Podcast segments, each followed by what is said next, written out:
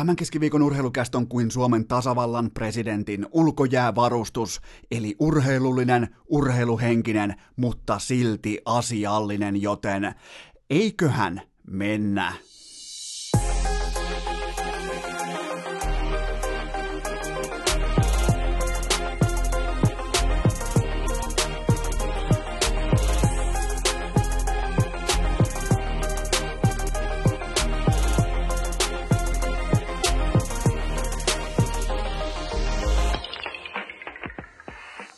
Tervetuloa jälleen kaikille kummikuuntelijoille. Urheilukästin kyytiin on keskiviikko kahdeskymmenestoinen päivä tammikuuta ja ne farkut kertoivat kaiken, koska on ihan selvää tässä kohdin, että Suomen tasavallan presidentti Sauli Niinistö on hävinnyt vedonlyönnissä. Nimittäin kaksituhattayhdeksäntoista oli ensimmäinen kalenterivuosi ikinä Suomen T V-historiassa, kun Sauken Niinistön presidentin ikiomat bailut, itsenäisyysbileet, kättelysirkukset hävisivät katsojamäärässä kyllä vain Leijonien M M-finaalille peräti viisikymmentäyksi prosenttia koko Suomen kansasta, plus me kaikki irtolaiset, jotka oltiin silloin maailmalla, kaikki katsoivat. Jos et sä kattonut, mä katsoin. Jos mä katsoin, sä et välttämättä kattonut, mutta miettikää vaikka, kun menette johonkin ruuhkaan, menette vaikka tänään keskiviikkona, ootte vaikka neljän ruuhkassa Helsingissä, niin miettikää vaikka autossa istuvia ihmisiä, miettikää minkälainen massa se on. Toi katto, toi ei kattonut, toi katto, mikään muu maa, mikään muu, ehkä Liettua koripallossa, ehkä joku äh, kriketissä, jotkut noi pienet Aasian seudun maat, ne pystyy mätsäämään tähän, mutta mikään amerikkalainen urheilu, mikään brittiläinen urheilu, ei siis yhtään mikään, ei mätsää tähän, että viisikymmentäyksi prosenttia Suomen kansasta katsoi, kuinka mörkölöi sisään Kanadaa vastaan M M-finaalissa ja voitti historiallisen M M-kullan liigatason pelaajilla, mutta voisi kuvitella silloin, kun on katsojamäärät on mintissä, ne on isot, ja voisi kuvitella, että miettikää vaikka linnanjuhlia, miettikää Sauken ikiomia bileitä, mikä sitä kaikkea toi, mikä jää mieleen päällimmäisenä. No totta kai yleisesti varmasti iltapuvut ja kaikki, ketä oli vieraina, mutta sellainen niin kuin selkeästi johdettu kokonaispaketti, ei virheitä, mennään eteenpäin, selkeä tahti. Se on ihan täysin, se on siis kurinalainen kokonaispaketti, se on siis selkeästi johdettu. Siellä on parhaat ihmiset töissä sekä T V:n että linnan puolella hoitamassa sen homman niin, että se lopputuote on ihan viimeisen päälle, mutta voisi vastaavasti kuvitella, että tämä viisikymmentäyksi prosenttia Suomen kansasta tietää, mitä ne katsoo, kun ne katsoo jääkiekkoa. Voisi kuvitella, että jääkiekko on hionut itsestään Suomessa tämän pakon tai suuren massan lain voimalla, että siellä on ehdottomasti parhaat ammattilaiset, siellä on siis absoluuttisesti parhaat tekijät töissä joka päivä, ja koko timantin yläpyramiidin pitäisi hioutua siten, että liigassa on se kaikista kovin osaaminen paikan päällä joka päivä, maanantai, tiistai, keskiviikko, torstai, perjantai, joka ikinen päivä, joka arkipäivä, aina kun kellokortti lyödään sisään, siellä on parhaat voimat töissä.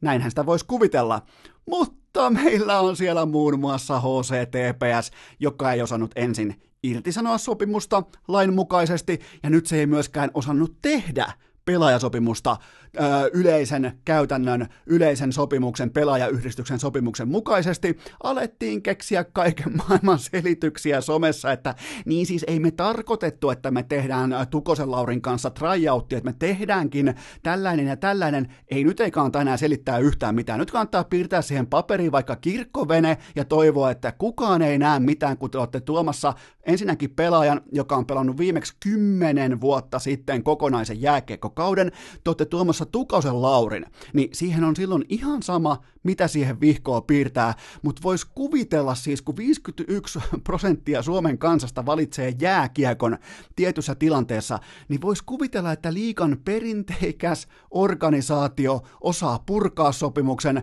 lain mukaan, osaa, tota, osaa tehdä sopimuksen yleisten normien mukaan, ja tässä ollaan tällä hetkellä nolla kautta kaksi. Ihan siis niin kuin viime viikolta ollaan nyt tilanteessa nolla kautta kaksi. Mä kysyin tuossa maanantai-jaksossa, että Löytyyköhän vielä jotain? Löytyyköhän jotain osa-aluetta, mitä H C T P S Vierumäen palloseura ei saisi vedettyä vihkoon ja heti perään löytyy. Nyt on myös vaikeuksia saada se sopimuksen muoto, rakenne, muotoseikat kohilleen. Sitten laitetaan Twitteriin, tehdään muotoseikkapäivityksiä ja oikaisuja ja aivan siis uskomatonta, mutta on meillä kuulkaa sitten myös Helsingin I F K, koska muistatte varmasti Tuokaa Jokinen, Tuokaa Puljärvi, ja mä laitoin siihen, mä laitoin siihen tota mun urheilukästi legendaariseen mustaan muistivihkoon, mä laitoin päivämäärämerkinnän, ja mä päätin, että katsotaan tästä otanta vaikka kymmenen ottelua eteenpäin, että miten niitä nyt tuotiin, niitä Jokisia, miten niitä tuotiin, niitä Puljärviä, ja tilanne on nyt kymmenen ottelun tästä suuresta toukohousujen, toppahousujen, niin kuin maatalouslomittajien, kun siinä ei ole mitään stadilaista tuossa porukassa, ne tällaista niin kuin, mä silloin vahvasti kutsuin tätä toimintaa feikkiuhoksi, feikki-itseluottamukseksi, semmoiseksi päälle liimat. Vähän niin kuin nämä tulee nämä kaiken maailman forssalaiset tai tuusulalaiset tai lahtelaiset tai heinolalaiset tulee Helsingin yöhön, niin sehän on just tota. Tuokaa se tai tää nyt, kun nyt vittu kaivohuoneet pöytää ja tullaan, kun maalaisjuntit, hyvä ettei traktori ole pihassa, niin sitä on tämän päivän I F K, mutta katsotaanpas miten on nyt käynyt tämän suuren ö, kärppäuhon jälkeen, kun piti siis tuoda Jokinen ja piti tuoda Puljärvi. Eli näistä kymmenestä ottelusta I F K on voittanut vain neljä, ja nämä voitot on Saipaa, Ilvestä, Sporttia ja T P S:ää vastaan, eli mukana on yksi oikea jääkiekkojoukkue, ja tappioita on tullut muun muassa Ässille ja Pelikansille kaksi kertaa ja niin edelleen, joten kun tällainen niin kuin toukohousujen uho alkaa, niin silloin nousee myös jalkakaasulta. Ei ollut riittävästi osaamista, ei ollut riittävästi johtajuutta, ei ollut riittävästi nöyryyttä, vaikka puolet Suomen kansasta katsoo, ei ollut siltikään riittävästi kaikista kuumimmalle, kiimaisimmalle, merkittävimmälle paikalle oikeita työntekijöitä siihen hetkeen, jotka pystyy toteamaan, että ei ketään kiinnosta teidän kärppävoitto, ketään ei siis ihan, olla, ollaan nyt, laitetaan leukarintaa, mennään töihin, ketään ei kiinnosta joku random yksi neljä kärppävoitto jossain Raksilassa keskellä ei mitään, ihan täysin tarpeettomaan kalenterin aikaan. Jälleen kerran nähtiin, mitä on heikko johtajuus, mitä on se, että päästetään poikalauma, varsinkin nämä maalaisjuntit päästetään vipeltämään pitkin Helsingin katuja, se jälki on aina samannäköistä. Ja tota... Tällä hetkellä, sekin on pakko mainita vielä erikseen, I F K on pudonnut Jarno Pikkaraisen johdolla sarjataulukossa viimeiselle sijalle, eli sijalle kahdeksan, koska sen jälkeen näitä kaikkia seitsemää joukkuetta, niillä kaikilla on kausi ohi, okei, niistä tulee kaksi pelaamaan sääliplayereita, mutta niillä ei tule olemaan minkään näköistä käyttöä, ei ketään vastaa, tässä on ihan hirveä luokkajako, ja ykkösluokan joukkueesta tällä hetkellä Helsingin I F K matkustaa hyvä, ettei karjavaunun puolella, ne on niin kuin junatermeen, ne on siinä väli, kun pitää painaa sitä nappia, että ne väliovet aukeaa.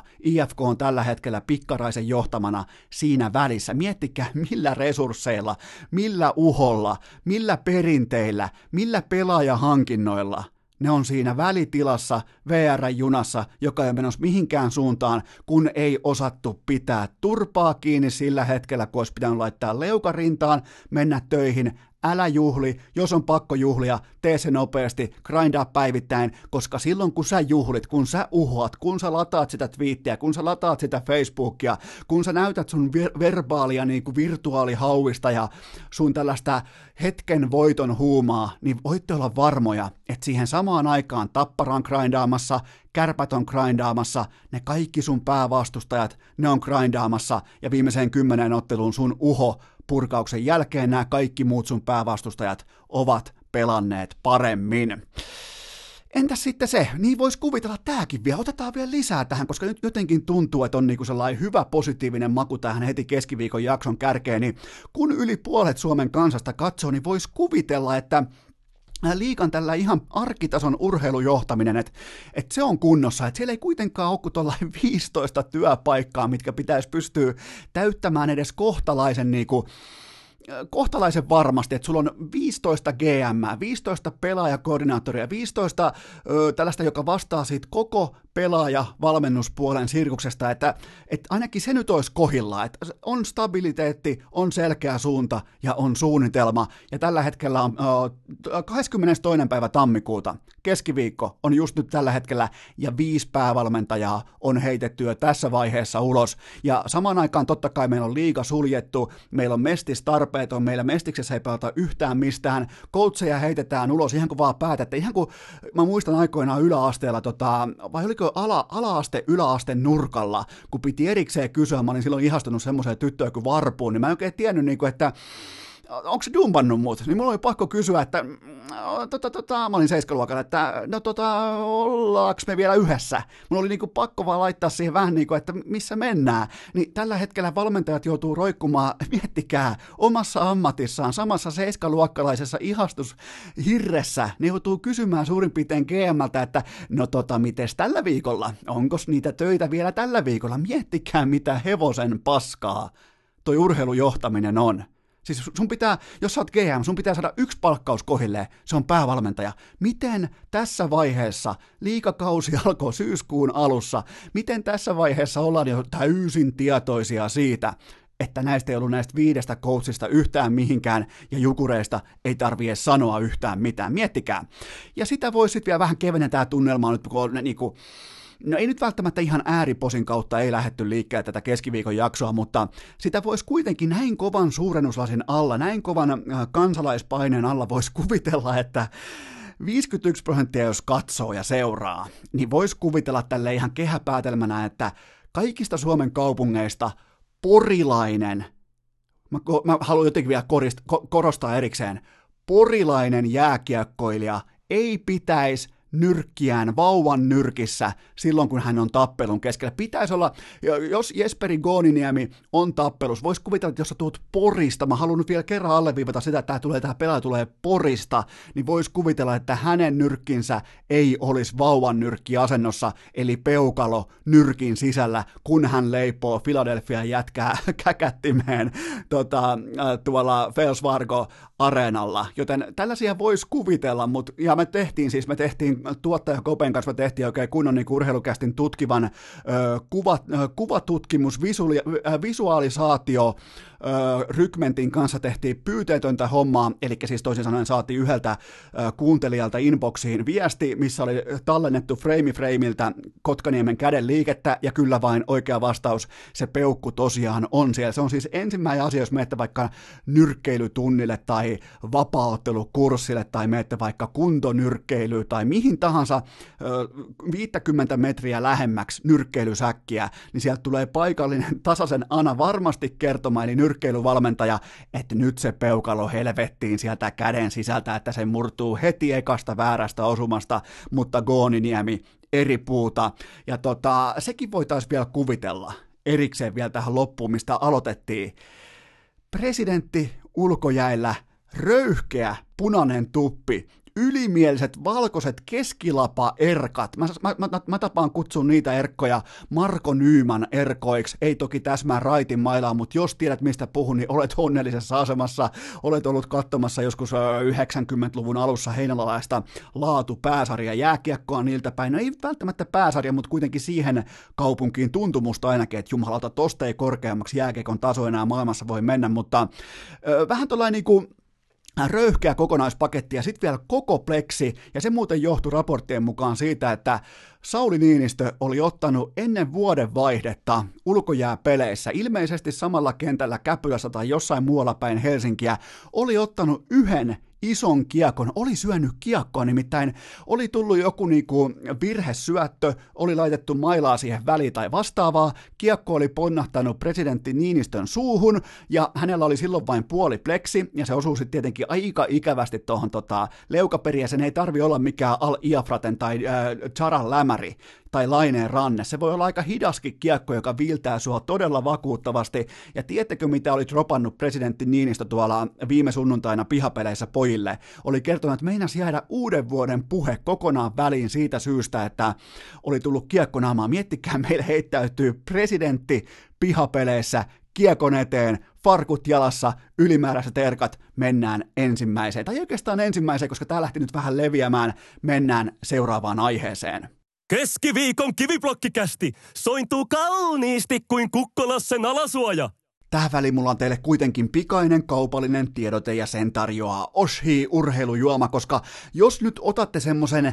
presidentillisen, jopa vähän ehkä ylimielisen liuvun siellä ulkojäillä ja laitatte sen jälkeen vähän kroppaa liikoa, laitatte vähän toistoja sisään, ehkä joku kaksi plus viisi taulua, niin kyllähän siinä tulee hiki, vaikka menisit farkuissa, vaikka menisit minkä näköisessä palloliiton takissa ulkojäille koko pleksikypärässä, niin jossain vaiheessa olit sitten pre- Presidentti, olit sitten varastomies, olit mikä tahansa, sulle tulee hiki ja susta poistuu suolaa, sun pitää saada elimistöön uutta energiaa, uutta niin kuin tempotasoa, uutta tällaista niin kuin Lewandowski-tyyppistä vatsalihaspolitiikkaa, sun pitää saada sykkeet alas, energiatasot ylös ja sun pitää valita, kun sä meet seuraavan kerran vaikkapa sun paikalliseen ikiomaan ruokakauppaan, sä, sä tuttuun tapaan skannaat sitä oikein niin kuin kokeneen otteen, sitä juomahyllyä, sä oot normaalisti katsonut kenties vaikka oluen suuntaan, sä et katso nyt ollenkaan, nyt on, muitakin on tipaton tammikuun, sä et edes vilkaise mitä siellä on, vaan sä etsit sen pullon, missä on Robert Lewandowski kyljessä, ja sä otat sen, sä et edes vilkaise niitä muita kilpailijoita, sä otat Lewandowskin mukaan, ehkä kenties jopa kaksi, on kuullut huhua, että on lähtenyt jopa kolmeakin mukaan, otat ne sun pelikassiin, sä palaudut välittömästi sun aivan uskomattoman rautaisesta ulkojääsuorituksesta, joten Oshii koko ulkojääkauden paras, samalla myös ainoa valinta, aina kun pitää saada kaikki energiatasot, kaikki tankit täyteen, niin se on Oshii, ja sitä muuten riittää, koska muissa pulloissa on kaksi kolme huikkaa pullo ohi, niin Oshiilla se vasta alkaa, markkinoiden paras, isoin pullo, pelkkää laatua, Lewandowski kyljessä, joten valitse sinäkin, kun valkkaat sen urheilujuoman, niin ota sinäkin Oshii urheilujuoma. Urheilukääst. Pseudotiedettä jo vuodesta kaksituhattakahdeksantoista. Vaikka urheilukästin kuuntelijakunta on noin yhdeksänkymmentäviisi prosenttisesti täysi-ikäistä ja hyvä niin, niin silti tuottaja Kopen kysymyspulkkaan tupsahtaa silloin tällöin ää, jopa hieman lapsen kasvoisia kysymyksiä, siis vaikka jostain lukiovuosilta, yläasteajalta, erittäin harvoin, mutta niissä kajastaa se, että kuinka eri ö, sukupolvessa eletään tällä hetkellä kuin vaikkapa minä yläasteella, koska näille junnuille on ihan käsittämätön asia se, että miksi mä en mennyt aikoinaan vaikka tubeen katsomaan koosteita, miksi mä en vaikka ladannut torrenttia, miksi mä en vaikka mennyt ö, tota, jonkun muun tunnareilla Viaplayhin, niin mä paljastan teille, ei ollut sellaista asiaa kuin striimaaminen, ei ollut sellaista asiaa kuin YouTube, just ja just oli sellainen asia kuin internet, ja se oli äärimmäisen harvoilla, ja varsinkin sellainen netti, mikä ei ollut se ö, viisikymmentäkuusi kilotavua. Miettikää, mulla on tällä hetkellä, mun nopeus on tuhat gigaa tässä mun kodin netissä, mun toimiston netissä, ja samaan aikaan, jos vertaillaan sitä, että mikähän oli silloin, meillä oli nimittäin naapurin make, siellä oli Heinolan nopein netti, niin se oli sellainen, missä piti laittaa kaikki puhelimet kiinni, sen jälkeen piti varmistaa, että kukaan ei soita mihinkään, sen jälkeen se sellainen I D S N tai I S D N vai mikä ikinä modemi pitää kytkeä päälle, sen jälkeen se pitää semmoisen äh, sorsamaisen äänen, ja sitten me oltiin netissä, ja vaikkapa ollaan vaikka urheiluaiheisella sivulla, niin se sivu saattaa latautua vaikkapa kolmisen minuuttia, ihan kevyestikin, riippuen vähän päivästä, oli semmoisia juttuja kuin sähköposti, se oli, ku, se oli siis kuuminta kuumuutta, oli sähköposti, ja sitten nämä tämmöiset, oliko Pasimaailma semmoinen pelitalo, missä pystyi pelaamaan vaikka ristinollaa, ja pystyi chattailemaan jonkun toisen ihmisen kanssa, joka ei ollut botti, vaan se oli ihminen, ja se oli siis niinku meidän aikana, se oli kovinta huttua, kovinta kauraa ikinä, mutta siis yläasteella, niin ei katsottu tubesta koosteita, niin meillä oli sellainen kova kolmen kopla aikoinaan yläasteella minä, sitten oli eräs Tomi, ja sitten oli eräs ehkä vähän yllätyskorttina, jopa jokerina, Suvi. Suvin suosikkipelaaja oli Erik Lindroos, mulla oli Paul Karia ja Tomilla oli Teemu Selänen, niin meidän tota, niin kuin argumenttitriangeli rakentui sen varaan vuosittain kerran vuodessa, että mitä tapahtui All-Star-ottelussa, koska suurin piirtein All-Star-ottelu, N H L-tähdistöpeli, oli ainoa ainoa kokonainen matsi, miettikää, mikä saattoi tulla T V:stä. Mä muistan vielä, että jos matsi oli silloin lauantain ja sunnuntain välisenä yönä vai sunnuntain ja maanantain välisenä yönä, niin sitä odotettiin kuin kuuta nousevaa seuraavan lauantain N H L Power Weekiin ja sen jatkeeksi kokonainen kooste All-Star-ottelusta, niin sieltä löydettiin sitten Lindruus, sieltä löydettiin sitten Selänne, sieltä löydettiin Karia, ja saatiin ne asiat kerralla selväksi, ja se oli aika mielenkiintoinen debatti, koska me oltiin vielä niin kuin voimakkaasti Kari ja Selänne tutkapari, oltiin vähän niin kuin linjauduttu tätä Erik Lindruusin tyrännimaista jääkiekkoa vastaan, ja se oli siis tosi laadukasta, se oli melkein yhtä laadukasta argumentointia kuin Urheilukästi keskimäärin nytten tässä kaksikymmentäkolme vuotta myöhemmin, mutta saitte varmaan kuvan siitä, että miten rakennettiin tarinoita, miten pohdittiin, että miten oma suosikkipelaaja pärjää. Siis silloin oli All-Star-ottelun arvo oli meidän silmissä ihan tajuton, koska siihen aikaan myös se itse asiassa merkitsi jotain saada itsensä All-Star-ottelun. Siellä oli silloin joka ikinen vuosi absoluuttisesti sen kauden parhaat pelaat. Kun on suurin piirtein viisikymmentä ottelua pelattu kautta, niin silloin tiedettiin, että nyt siellä ei ole sit mitään jyväjemmaria. Nyt jos pitää kutsua koko Pittsburgh Penguins, se kutsutaan. Nyt jos pitää kutsua kaikki Detroitin supertähdet, ne kutsutaan. Ei ollut mitään tällaista nuori N H L-tyyppistä, että hei tuolta tommonen ja tuoltakin roskistulipalosta otetaan tommonen pelaaja. Siellä on tänäkin vuonna semmosia jeppejä, joista kukaan ihan siis random fani, joka pitäisi All-Star-ottelun tavoite on kuitenkin levittää lajia sinne, missä se ei välttämättä vielä ole, niin tuolla on siis aivan totaalisia pummeja, jälleen kerran varusteet päällä All-Star-statuksen alla, mikä on siis, N H L se alkaa kääntymään nyt tähän vaakakuppi niin päin, että tästä on enemmän haittaa, kollektiivista haittaa kuin hyötyä, koska siellä ei ole enää kuin kourallinen siitä jäljellä, siitä ajatuksesta, että sulla oikeasti se merkitsee jotain, se on status, se on, se on symboli, se on statement, että sä olet All-Star-pelaaja, ja se oli sitä meidän hyvää aikaa, vuodet yhdeksänkymmentäkuusi, yhdeksänkymmentäseitsemän, yhdeksänkymmentäkahdeksan, mä en muista, silloin Selänne taisi voittaa myös parhaan pelaajan palkinnon, teki hattutempun siitä, en vaan, mitenköhän se oli, nousi oikeita laitaa pitkin raitin jätkänä tuolla äh, Jofan, vai Titani, nyt on muuten, tämä pitäisi tietää, tätä ei voi flipata väärin, vaikka se oli samaa firmaa, niin tota, Jofan puumailalla mustaterkat, siinä tota, lavassa tuttu kärkierkka-tyyppinen, kuitenkin ihan kärki aina auki, Selänteellä nostaa siihen etuylämukia, sitä hinkattiin ulkojäällä, ja siitä päivästä oikeastaan, kun aina olette alkanut pohtimaan, että mistä mä niin kuin aloin vihaamaan raitteja, niin se johtuu siitä, että raitti pystyy nostamaan etuyläseen sen kiekon paljon, paljon, paljon seksikkäämmin kuin me leftit. Siis siitä ei saada edes debattiaikaa, siitä syntyy myös koko elämän janan mittainen raittiviha, mutta olikohan mun jotain asiaakin? Kyllä vain, ja se on se, että nykypäivänä All-Star-ottelu, mä en anna sille mitään arvoa, mä en enää näe sitä edes statuksena, mä en, mä en välttämättä näe sitä enää edes laadukkaana markkinointitapahtumana siitä syystä, että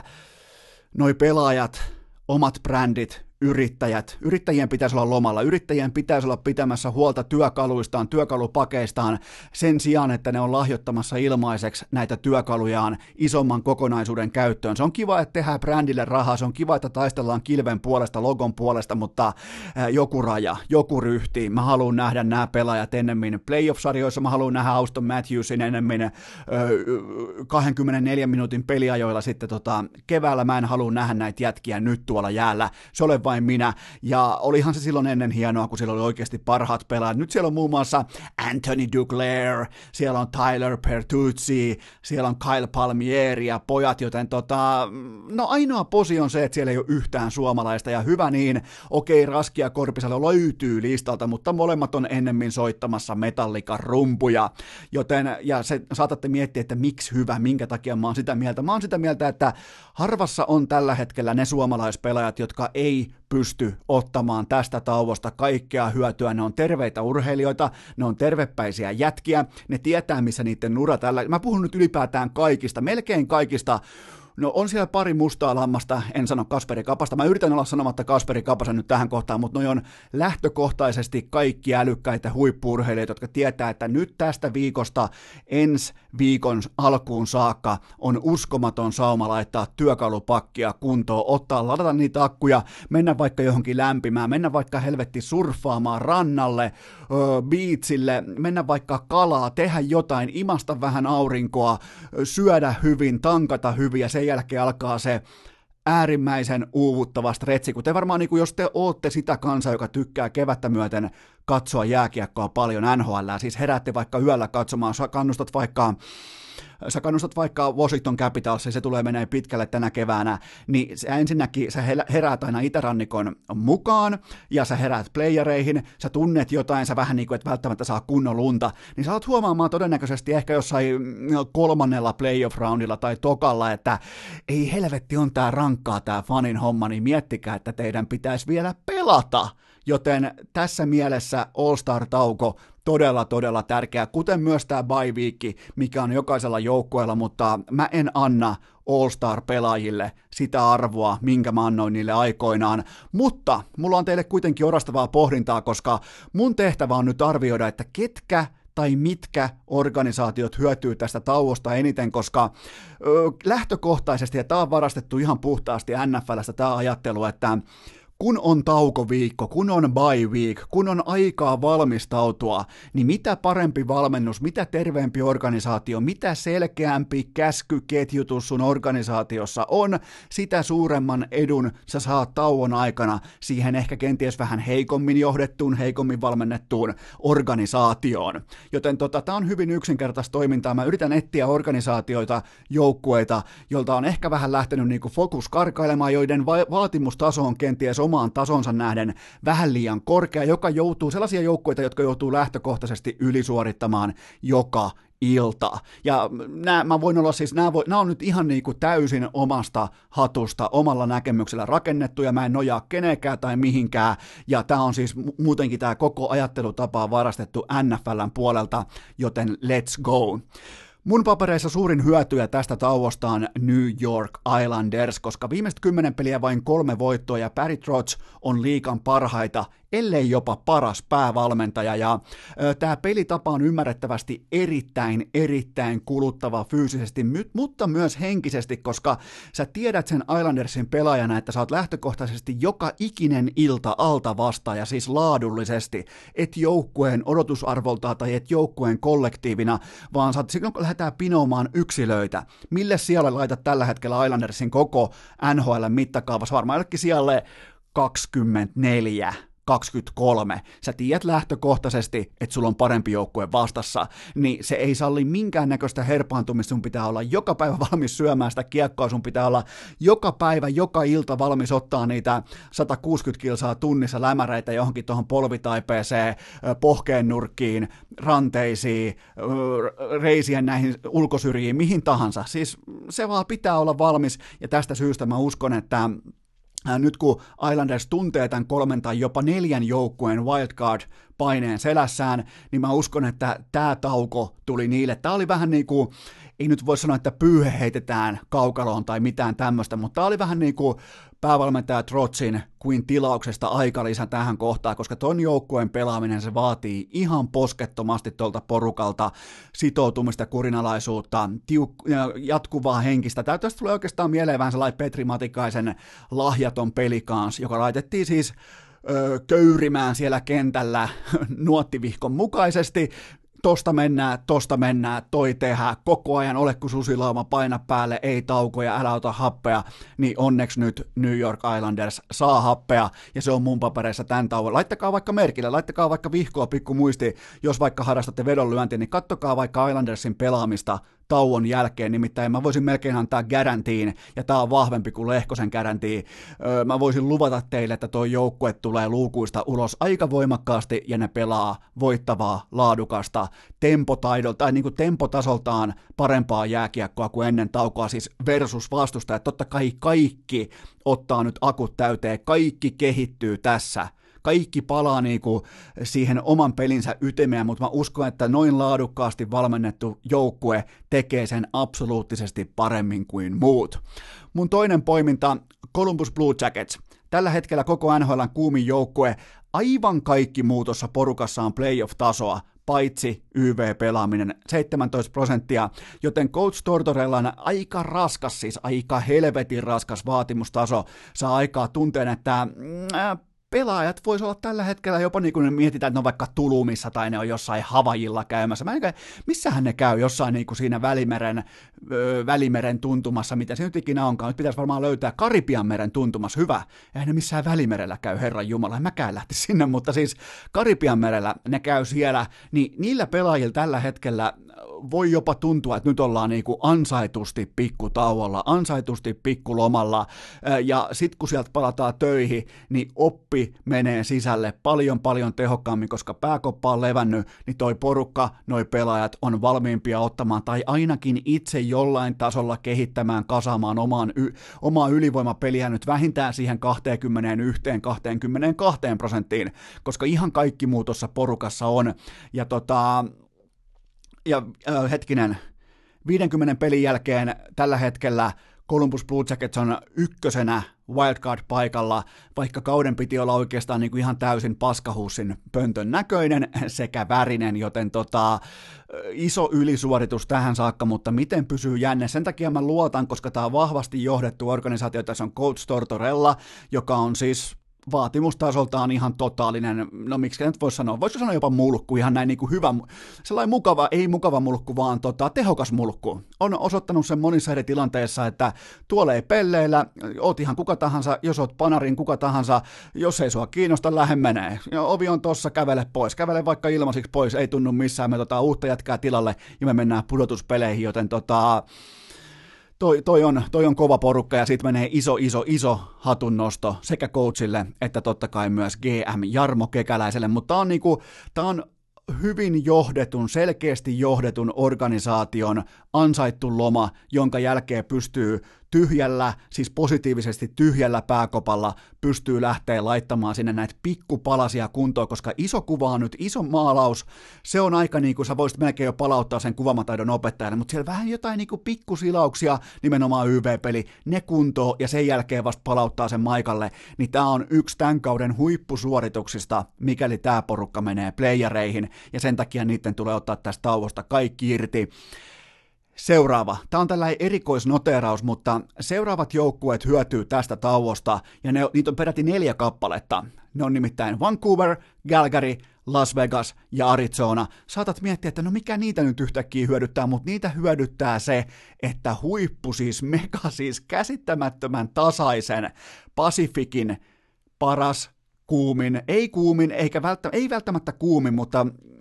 tähtipelaajiltaan paras porukka. Edmonton Oilers menetti aivan kaikki ryynäämään tonne All-Star-tauolle, koska siellä on, mole, siellä on ton joukkueen kaikki merkittävät pelaajat, eli Connor McDavid ja Leon Draisaitl, joten ja muita niillä ei sitten olekaan. Se on siis ihan vaan karu kylmä fakta, että ne joutuu painamaan ja vielä McDavid sanottava erikseen, että mitäs luulette, että kukaan eniten median edessä, mitäs luulette, että kukaan eniten ö, mainosvideoilla, mitäs luulette, ketä vaaditaan eniten vaikka N H L:n ö, tiedotuskanavien niin kuin mannekiiniksi, no se on nimenomaan Connor McDavid, joten tota... Tämä on näille muille kaikille iso raaste, tämä on näille kaikille muille Vancouver, Calgary, Las Vegas, Arizona, se on niille iso voitto, että noi Oilersin kaksi hyper, super, dominoivaa megatähteä, jotka pelaa, mitä nyt pelaa tuommoisen kaksikymmentäneljä minuuttia iltaa kohden suurin piirtein, ja sitten kun aletaan laittaa ihan oikeasti pökköä pesää, niin ne pelaa semmoista kaksikymmentäviisi,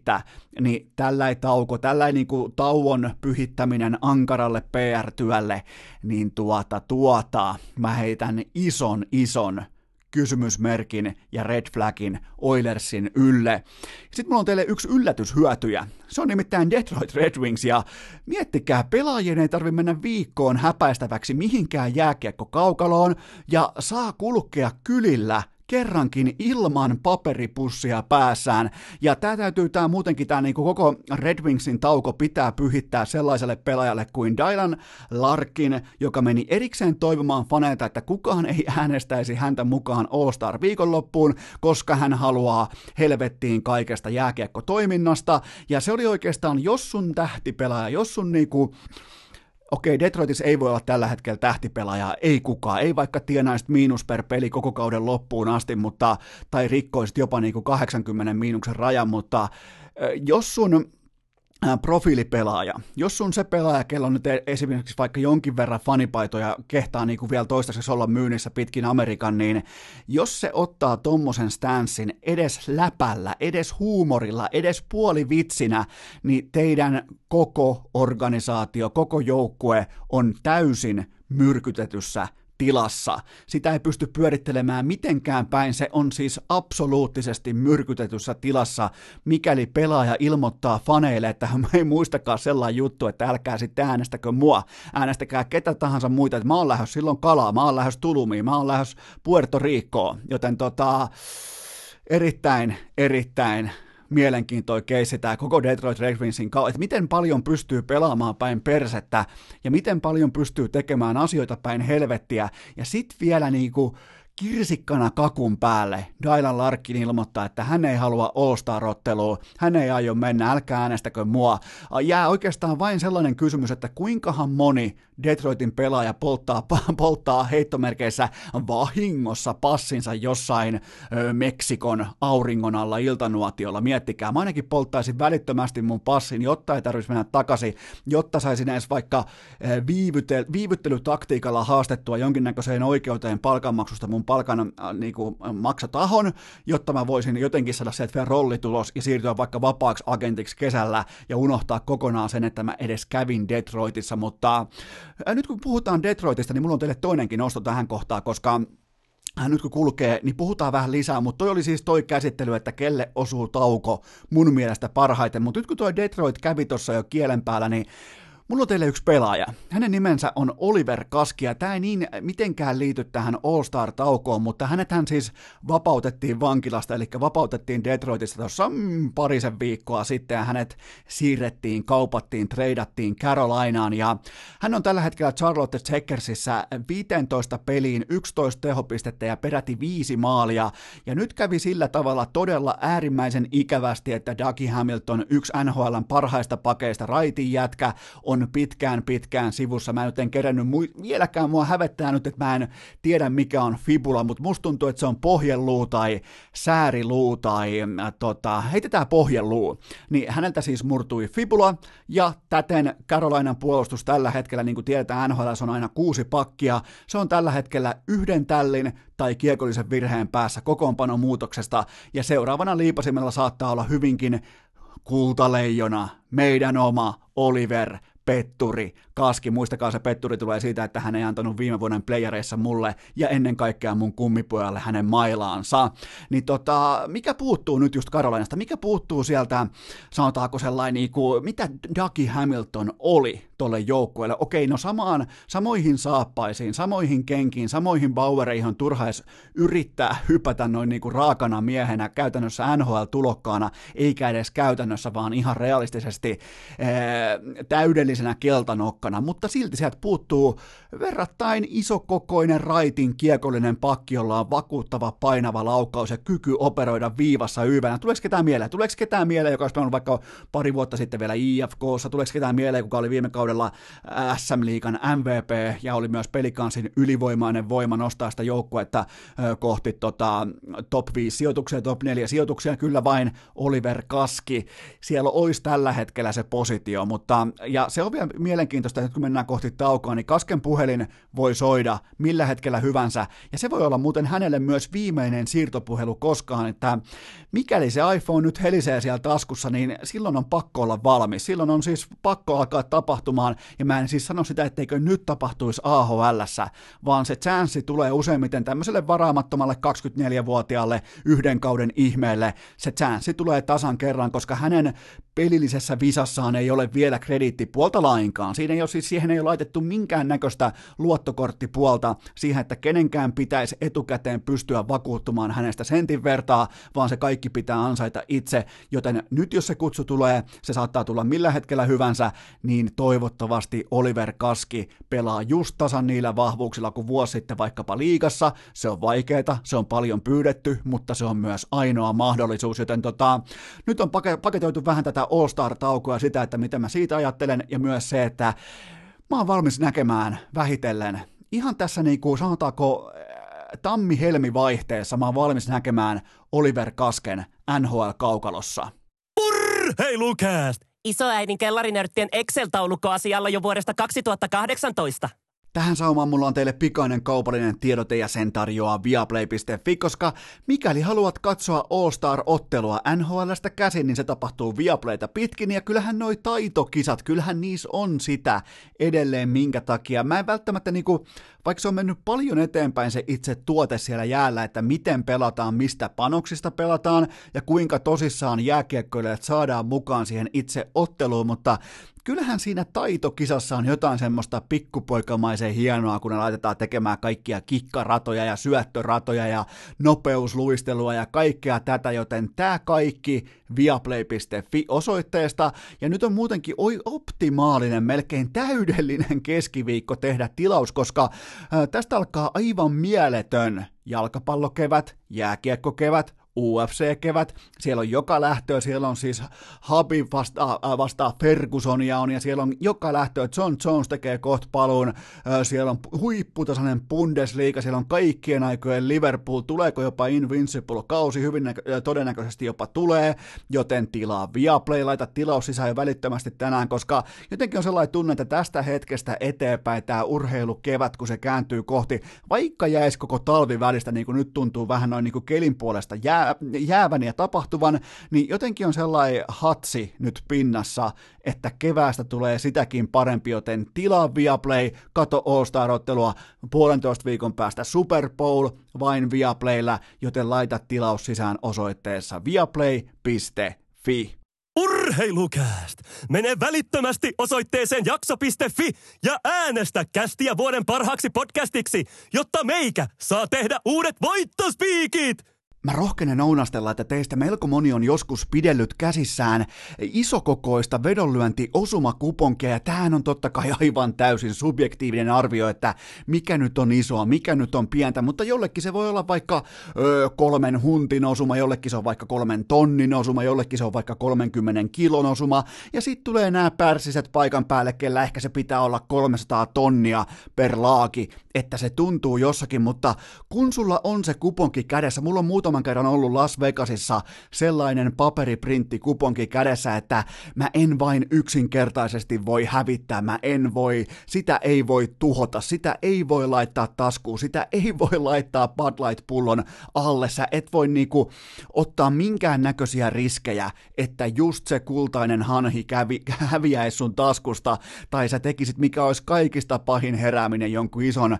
Spearmint Rhinon yön jälkeen, että sä heräät aamulla, äh, toivottavasti omasta hotellihuoneesta, ja sä katot sun taskuu, siellä on jes luottokortti, jes vähän käteistä, ja sit se sun kuponki on neljässä, viidessä tai kuudessa eri semmosessa pesuku, äh, pesukoneen jäljiltä tyyppisessä positiossa, ja sä meet sinne hattukourassa sinne takaisin sinne Arjan ää, tiskille, sanot sille sedälle, että no nyt kävi näin, ja setäkin kattoo sua, se sanoo, että no niinpäs muuten kävikin, että tota, tää sun kuponki on epävalidi, joten sä suojelet sitä, sä vähän jopa hymähtelet sen kanssa, sä välillä vähän katot siihen vaikka yöpöydän viereen, että siellä se kuponki on, kupongilla on kaikki hyvin, huomenna mä vien sen tuohon tota, Arjan tiskille, Belazion tiskille, Cesar Palasen tiskille, mihin tahansa nyt vietkin, niin tota, kyllä se kuponki, se vaatii suojelua, ja jos katsoitte U F C:tä viime lauantai-sunnuntai välisenä yönä, niin Dana Whiteille syntyi tämä kyseinen kuponki hänen käteensä suurin piirtein siinä neljänkymmenen sekunnin aikana, kun Cowboy Cerrone ja Cor- äh, Conor McGregor astuivat oktakoniin, koska se neljäkymmentä sekuntia riitti siihen, että Dana Whiten pallopää, joka on useimmiten vähän punainen, se on vähän niin kuin hakee kenties, se ei välttämättä niin kuin ihan tiedä siinä oktakonin laidalla, että oliko tämä hyvä vai huono asia U F C:lle, niin nyt sitten tuli jackpotista ihan kaikki, tuli päävoitot, alavoitot, ihan kaikki mitä vaan voi toivoa, jos sä olet ton ää, promootion, ton järjestön, ton yhtiön presidentti, niin kuin Dana White on, aivan uskomaton jackpotti, koska mä kerron teille. Mikään ei tossa lajissa, tossa lajiskenessä, tossa promootiossa, tossa yksilöurheilumaailmassa, mikään ei ole niin arvokasta kuin se hetki, että sä pystyt myymään potentiaalia, sä pystyt myymään unelmia, sä pystyt myymään narratiivia, ja Conor McGregor teki just tasan tarkkaa sen, mikä oli kaikista optimaalisinta sekä hänen omalle tilinauhalleen, mutta ennen kaikkea U F C:lle, joka on odottanut suurin piirtein jälleen kerran tommosen puolitoista vuotta sitä, että joku astuisi esiin, joku ottaisi reppuselkää ton koko, koska Khabibista ei ole siihen, se on liian hyväkäytöksinen, liian harras, liian tota, ei puhu hyvää englantia, ei puhu oikeastaan englantia ollenkaan, ei ole viihdyttävä ottelija, laittaa tuhoaa vastustajat, se ei valitettavasti riitä. On paljon suunpieksäjiä, on paljon niinku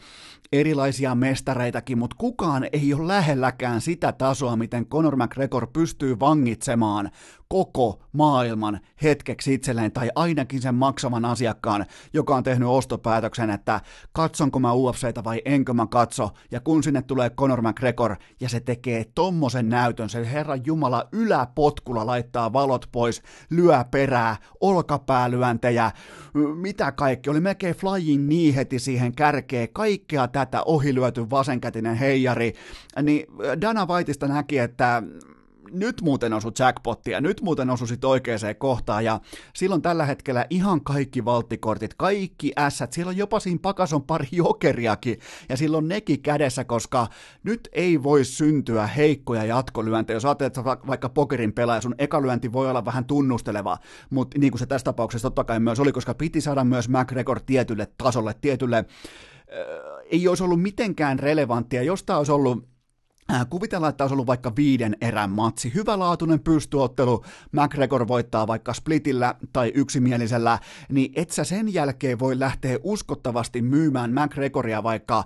Masvidalia vastaan, sä et voi lähteä myymään sitä vaikka Khabib Ferguson matsin voittajaa vastaan, sä et välttämättä niinku, sä joudut silti vähän palaamaan lähtöruutuun, että no mites tää McGregorin tarina myydään nyt, jotta siitä tehdään optimaalinen öö, profitti tälle yhtiölle. Nyt ei tarvitse miettiä yhtään mitään, toi neljäkymmentä sekuntia, se ei välttämättä kertonut teille mitään ottelijasta, se ei välttämättä kerro teille mitään siitä, että kuinka hyvässä tikissä, valmiudessa tai ottelutasolla McGregor on, mutta se kertoi Dana Whiteille sen, että nyt kuluttaja on jälleen kerran, se kuluttaja on ilmoittanut, että mulla on rahapussi tässä tällä tavalla auki, tulkaa hakemaan, mä haluan McGregorin, ja myös sen Dana White tulee nyt antamaan, ja äh, tässä on suurin piirtein nyt, ja ylipäätään se, että neljäkymmentä sekunnissa itseään etsinyt, itseään äh, monessakin eri tilanteessa äh, joutunut jopa vähän kyykistymään U F C, löys neljäkymmentä sekuntia jälleen kerran U S A:n urheiluskenen ykkös-, kakkosloteissa, kaikissa ohjelmissa, kahvipöytäkeskusteluissa, kaikkien lehtien kannessa, kaikkien jättimäisten sometilien ykkösaiheena, joka paikassa ykkösaiheena, on se sitten vaikka olkapäälyönti tai äh, McGregor's back tai uusi käyttäytymismalli tai äh, kohteliaisuus. Se dominoi ihan täysin kaikkea U S A:n urheilua niin kauan, kunnes N F L:n konferenssifinaalit lähti sunnuntai-iltana käyntiin. Miettikää, U F C ei tee tota, sä voit heittää sinne samaa häkkiin vaikka John Jonesin, sä voit heittää sinne äh, Sejudon, sä voit heittää sinne vaikka tota, Khabibin ja Fergusonin ja Hollowayn ja keksi vaan ottelijoita, sä voit heittää kaikki ne samaan aikaan ja tuo vaikka rautatikkaita ja terästuoleja ja äh, The Rockin ja Stone Cold Steve Austinin, ja niilläkään ei riitä tohon. toi on jotain hyvin poikkeuksellista, sitä kaikkea ei voi selittää, mutta se mitä voidaan nyt selittää on se, että Dana Whiten ja U F C:n korttipakka on täynnä ässiä, ja kysymys kuuluukin, että mitä McGregorille seuraavaksi? Öö, mulla on yksi ohipelikortti heti kärkeen, ja se on Kamaru Usman, koska se ei myy, se ei räisky, ja se on ennen kaikkea McGregorille liian pelottava ja paha vastus, joten se pitää nyt tässä kohdin unhoittaa, ja pitää ovelasti heittää Usman-kortti kylmästi sivuun, mutta sitten jos haluaa laittaa faneille sellaisen ö, ultimaattisen viihdepaketin, niin se on joko Nate Diaz, sen McGregor tulee myös varmasti voittamaan, ja sitten jos haluaa niinku ihan uskomattomalla tavalla palkita fanit, jotka on ki- kieltämättä varmaan ehkä vähän kattonut toisaalle viime aikoina, koska numerot ei ollut mitenkään järkyttävän vakuuttavia, niin kyllä toi Jorge Masvidal vastaa Conor McGregor. Se olisi rahaa, se olisi primetimea, se olisi popcornia ja se olisi myös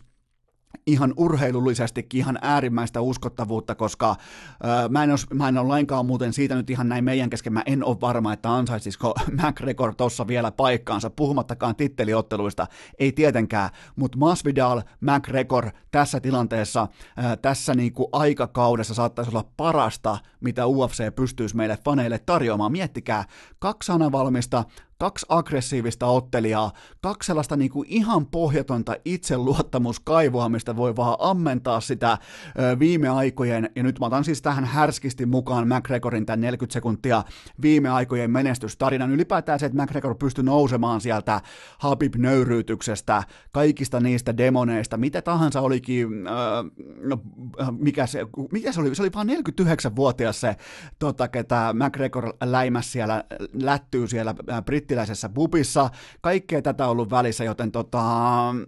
kyllä toi Masvidal McGregor olisi varmaan se ykköstuote, mikä olisi ihan uskomattoman helppoa ja tehokasta myydä, mutta onhan siellä sitten tämä Khabib ja Fergusonin voittaja, mutta minkä takia pitäisi nyt juosta kohti pankkia, kun sä voit myös kävellä sinne. Se saattaisi olla virhe, koska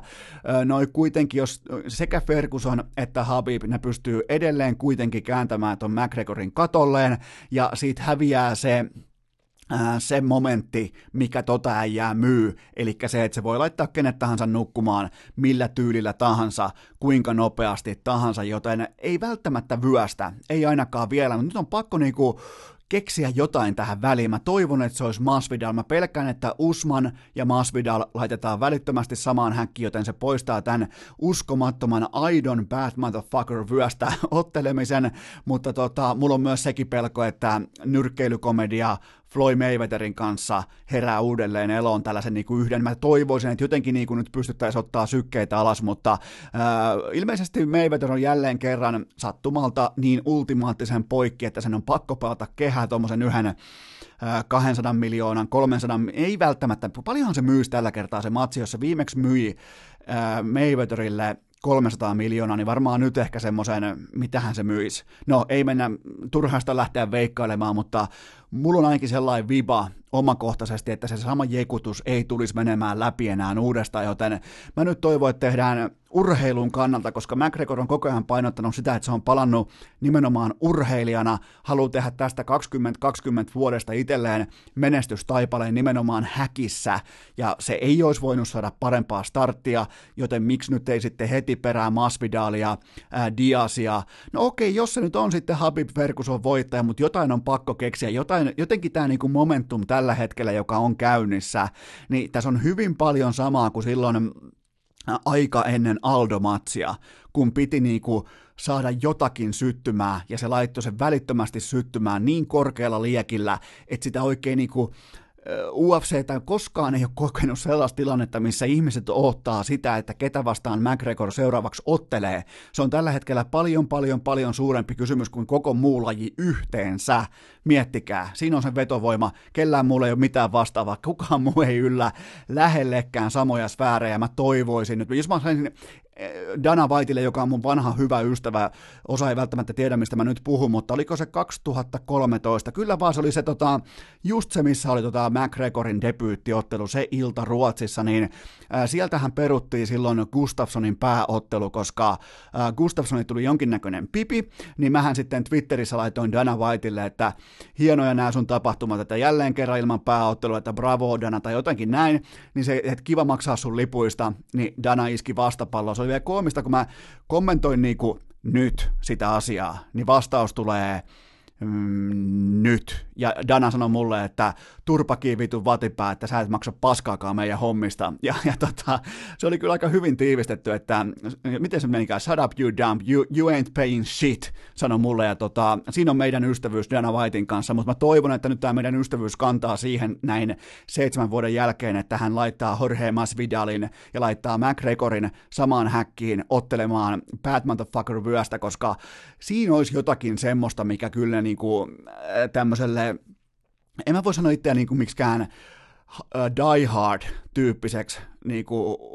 U F C-faniksi tai kamppailu-urheilu-faniksi, mutta siinä olisi jotain semmoista, mikä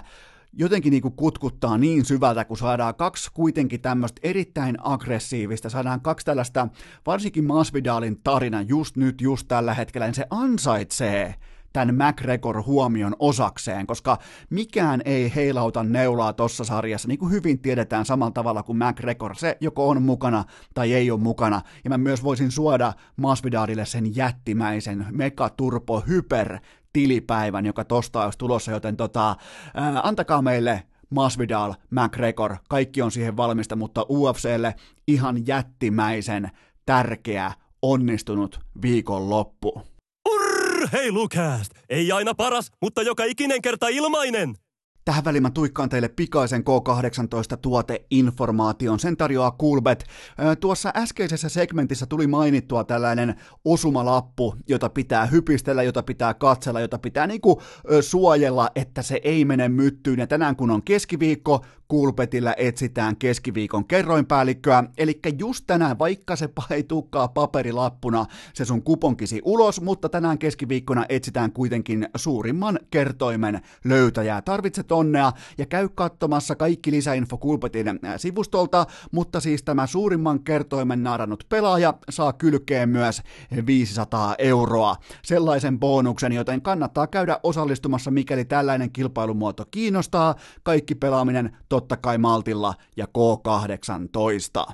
Keskiviikon urheilukääst, kun hieman hitaampikin ymmärtää, että tämäkin viikko sujahti keskelle lahjetta. Tuskin lienee minkään kokoluokan salaisuus, että meikäläinen suorastaan rakastaa amerikkalaista urheilumediaa ja ennen kaikkea sitä toimintakulttuuria, jossa pitää etsiä aina syyllinen, aina sankari ja aina syntipukkia. Useimmiten ottelut, isot matchupit käännetään niin päin, että kumpi siinä oli merkittävämpi faktori, se että joukkue A voitti vai se että joukkue B hävisi. Kumman suoritus oli merkityksellisempi siihen lopputulokseen, joka siitä matsista myös jäi käteen, mutta nyt kun mennään N F L:n konferenssifinaaleihin ja Championship Sundayn läpikäyntiin pikaisesti, niin fakta heti pohjalle on se, että nyt oli vain yksi voittaja, vain ja ainoastaan yksi, ja se oli kuka? Kyllä vain minä, sinä, me. Me voitettiin tää, koska urheilufanit, N F L-fanit, ne oli sunnuntain suurin voittaja, koska N F L sai tällä kertaa absoluuttisen unelmien Super Bowlin Kansas City Chiefs vastaan San Francisco forty-niners, mutta, mutta ei mennä kuitenkaan vielä Miamiin, siellä on hyvä keli plus kaksikymmentäneljä, siellä on golfkentät tikissä, siellä on kaikki valmista, siellä on palmutkin laitettu oikein viimeisen päälle, siellä on Super Bowl koristeita, kaikki kadut täynnä, siellä on Miamin Super Bowl logoja joka paikassa, siellä on tehty fanialueita, messukeskuksia, tietenkin areena on valmis, mutta ei kuitenkaan mennä sinne Miamiin, koska Eno Eskolla on nyt tehtävä. Mä kerroin teille viime perjantain kästissä oikeastaan, tai oikeastaan se jakautui keskiviikolle ja perjantaille, se N F L-pureksinta siitä, että mitä, mitä tulee tapahtumaan, ja Eno Eskohan kertoi nyt sentin tarkasti jo etukäteen sen, että miten nämä matsit tulee menemään, joten tota, on turha lähteä käymään sitä läpi, koska tämä oli kaikkien aikojen, ainakin mun varmaan N F L-ajalta, kenties helpoiten nähtävissä olevat ylikävelyt. Mikään ei yllättänyt, mikään ei tullut shokkina. Vaatimaton ja vaisu Championship Sunday, mutta se palkinto on niin iso. Me saatiin aivan täysin fantastinen match-up. Jos mä olisin saanut lähteä puimaan, niin kuin mä siinä äh, tota... ennen divisionan roundia, kun mä päätin, mä löin kiveen, mä hakkasin kiveen sen coach Koikkalaiselle, että mä haluun Kansas City Chiefsin, mä haluun San Francisco forty-ninersin, mä sekä haluan ne, mutta mä myös ennakoin heitä Super Bowliin, ja me myös saatiin, minä ja sinä rakas kummikuuntelee, me saatiin, ne tuottaja Kope sai just sen, mitä me haluttiin, meillä on paras mahdollinen Super Bowli, mutta tota, öö, no käydään vielä nopeasti läpi se, että mitä kävi noin, niin kuin, jotta jos ootte nyt vaikkapa asuneen tynnyrissä, ettekä tiedä, mitä tapahtui sunnuntaina N F L:ssä, niin Tennesseein sympaattinen tuhkimotarina romahti täsmälleen aikataulun mukaisesti Derrick Henryn johdolla. Ei minkäännäköisessä, se oli ihan totaalinen blowoutti. Aika kauniit lukemat kuitenkin, jopa pelattiin spreadistäkin roskaajalla, mutta silti ihan totaalinen ylikävely. Ja sitten taas Green Bay Packers oli puolestaan pitkään toviin N H L:n pahin mahdollinen fraud, jonka pelirakentaja ei ole nykypäivänä edes liikaa. Liigan keskitasoa, että nähtiin niinku, tämä oli, oli julmaa katsottavaa. Tämä oli siis, niin kuin mä sanoin teille, tämä tulee olemaan sellainen Khabib Nurmagomedov vastaan kuka tahansa U F C-maailmassa. Se on julmaa, se on kurjaa, se on kamalaa katsottavaa, se on siis hirvittävä tilanne silloin, kun sä tuut paikan päälle, sä tuut sinne koulun takapihalle ja sä oletkin vain toiseksi kovin ukko siellä paikan päällä. Sä tiedät, että tulee turpaa joka suunnasta, kovaa ja armotta, joten tota, Green Bay Packers, se oli käytännössä semmoinen niinku kaksitoista ja neljä silkkiviittaan puettu kahdeksankymmentäkahdeksan huijari. Se huijasi teitä kaikki, se huijasi mua paikoin, se huijasi itsensä oman tiensä, se, se voitti niinku pitkin kautta se voitti jo kaksitoista kertaa. Sen suurimpia, suurimpia ää, tota, tekijöitä sen voitolle oli onnekkuus, tuomarit ja sitten vielä kertalleen se, että ne voitti kaikki kolikon heitot. Aina kun oli tasainen ottelu, jotain semmoista tapahtui joko tuomareilta tai pallon menetysten tai onnekkuuden tai liukastumisten tai minkä tahansa kautta, jotta ne pystytään haalimaan sen aivan täysin odotusten vastaisen ja suorituksen vastaisen kotiedun, ja onneksi tämä fraud, tämä huijaus paljastui kirkkaissa valoissa. Tämä oli siis sen luokan kylvetys, että teki pahaa katsoa. Mä menisin, mä hyvin harvoin jätän N F L-tosimatseja kesken. Nyt täytyy myöntää, että jos mulla ei olisi ollut jakso siinä niinku postattavissa pitkin someja, niin mä olisin mennyt nukkuu puoleen. Se oli niin selvä. Mä olisin voinut mennä melkein nukkumaan jo heti ekan touchdownin jälkeen, koska sitä palloa juostiin kurkusta alas niin kovaa tahtia, ja San Francisco ilmoitti, että te ette voi tehdä yhtään mitään, me ei tarvita. Miettikää, että Jimmy Garoppolo pystyy seisomaan. Oletteko te joskus pelannut, jos te olette pelannut joskus tota tavallista jalkapalloa, eli tätä meidän eurooppalaista aitoa, oikeaa jalkapalloa, niin ainakin junnu-tasolla tehdään joskus sellainen alibiharjoitus, silloin kun coach ei keksi mitään muuta, niin se treeni menee siten, että pelaajalla on pallo, se syöttää sen kohti rankkarialueen sitä reunaa, siitä on suurin piirtein, kun sä lähdet liikkeelle, siitä on varmaan joku kolmekymmentä metriä maaliin, ja se coach sitten siirtää sen pallon joko vasemmalle tai oikealle puolelle, ja saa mut suoraan siitä samasta juoksusta sitten joko oikealla tai vasemmalla jalalla. Ja Garoppololla ei ole mitään muuta tehtävää kuin ojentaa palloa joko vasemmalle tai oikealle, ja running backit hoiti loput, ja Green Bay Packersillä tuolla fraud-porukalla, joka oli siis ihan totaalinen huijaus valmennustaan myöten, niin tota, ei minkäännäköistä palaakaan, ei osallistumispinssiäkään, ei siis se, että siitä tuli over siitä matsista, se oli ehkä kaikista suurin shokki, koska toi matsi päättyy hävyttömän usein kolmekymmentäyksi ja kuusi, kolmekymmentäyksi ja kolme, kolmekymmentäyksi ja seitsemän, neljäkymmentäkolme nolla. Siis, ja tämä lopun roskaajan suoritukset Aaron Rodgersilta, ne totta kai kuului tuohon kaavioon, mutta siis olihan hävytön piäksentä. Se siitä ö, ei minkäännäköistä kilpailua kummassakaan ottelussa. Mutta mä annan teille velkaa kuitenkin selityksen siitä, että mikä johti siihen. Mä nyt on, mä kerron teille, mulla on nyt tehtävä.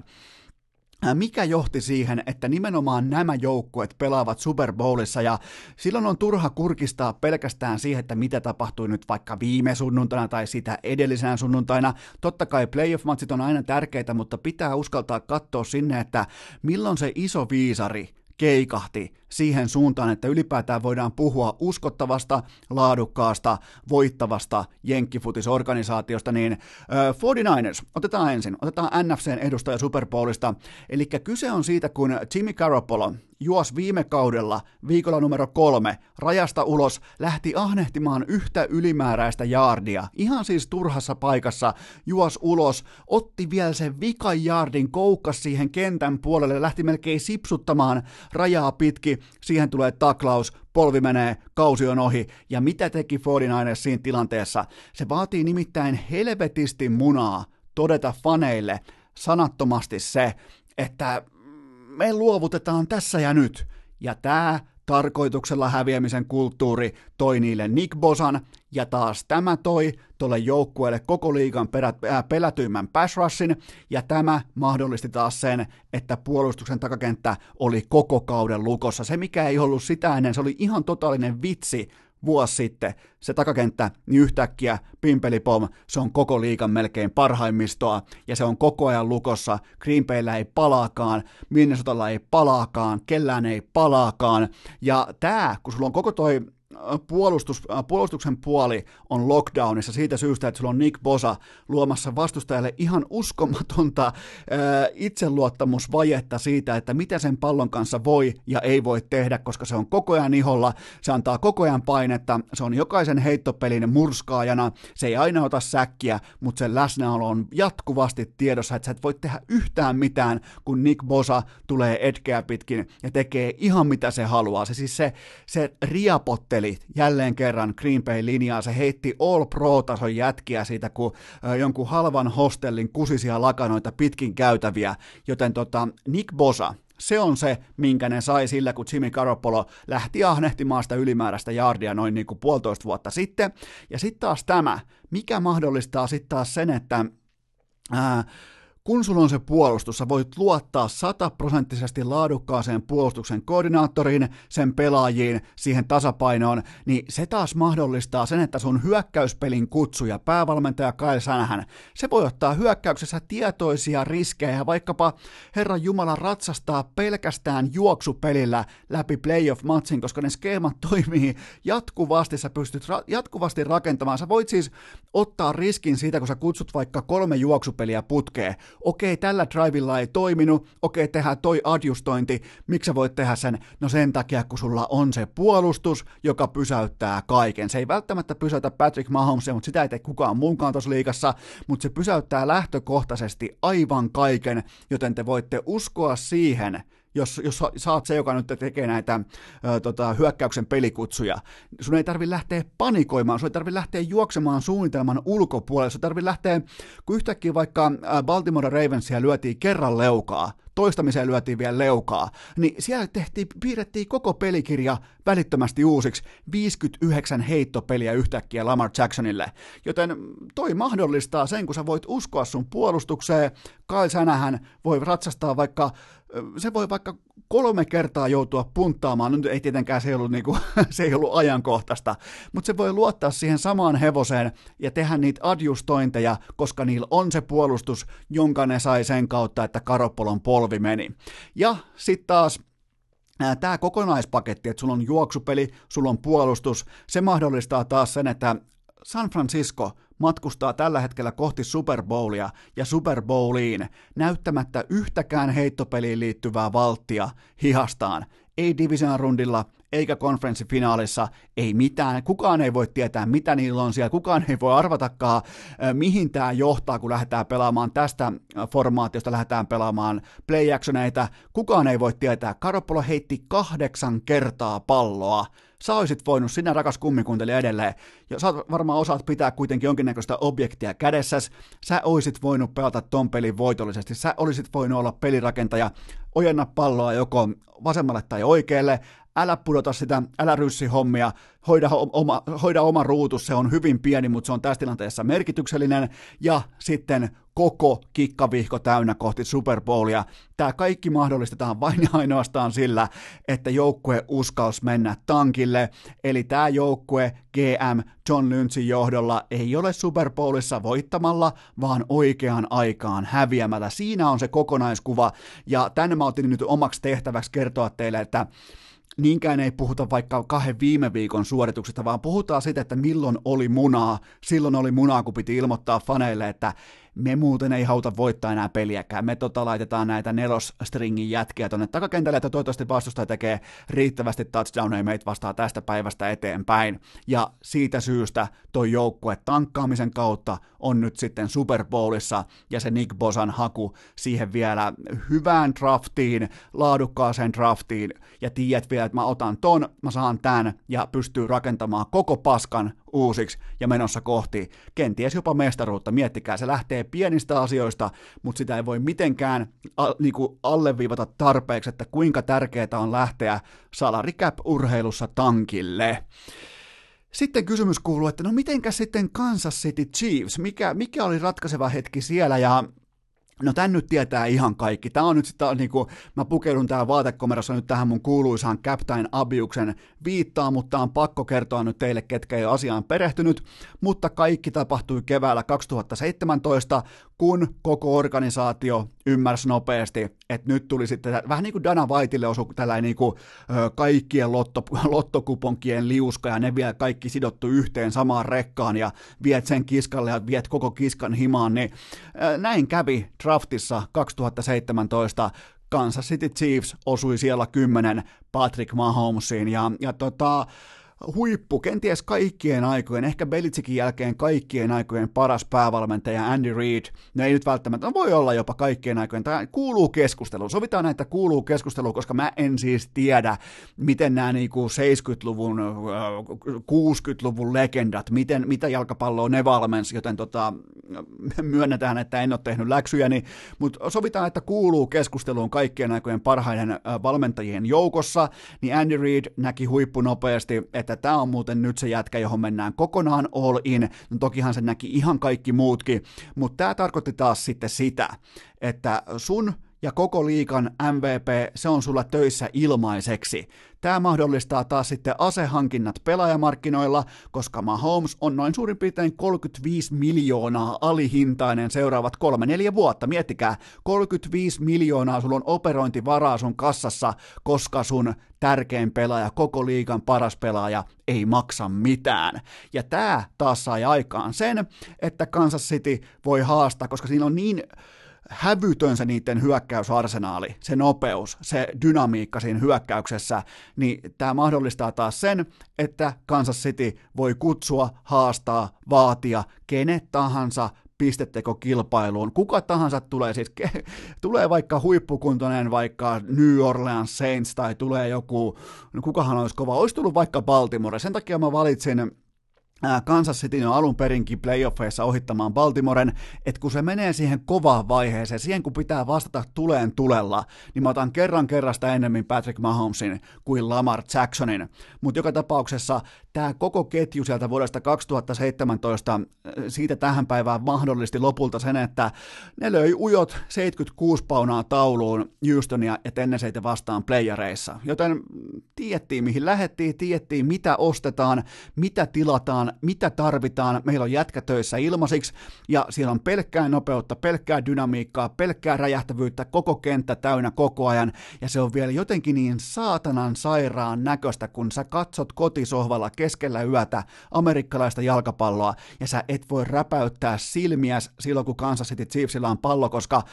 se ruoska, kun iskee kerran, se pallo voi olla vaikka omalla neljä kakkosella, omalla Herran Jumala, kolme vitosella se pallo, sä et voi räpäyttää silmiä, koska se ruoska, kun se it, äh, iskee, siellä on Hilliä läpi, siellä on Watkinsia läpi, siellä saattaa olla jopa Kelsekin jossain kolmenkymmenenkahdeksan jaardin gainissa, jossain keskislotissa venaamassa palloa, ja se kun lähtee, niin se lähtee paremmin kuin kenties kellään koskaan Patrick Mahomesilla se pallo, ne kaikki lentoradat, se lähtönopeus, kaikki, niin no,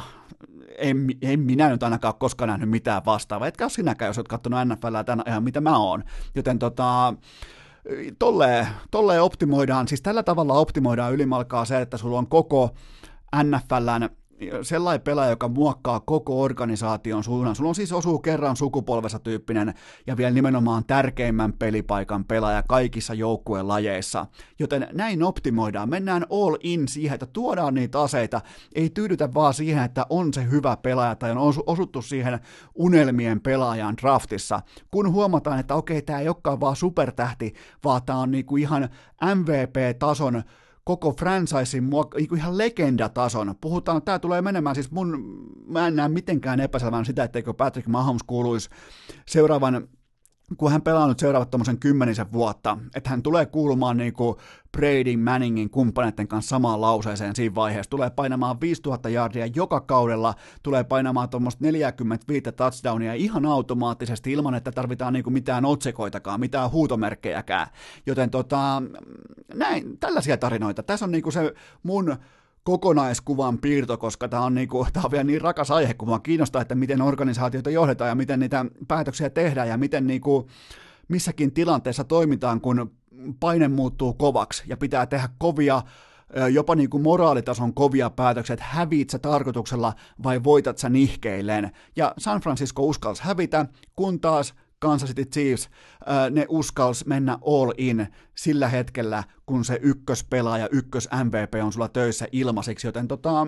tässä oli mun se, että miten tähän on tultu ja mikä on näiden joukkueiden tarina ja miksi nämä joukkueet tällä hetkellä on kaikkiin muihin verrattuna ihan täysin ylivertaisia, joten tota,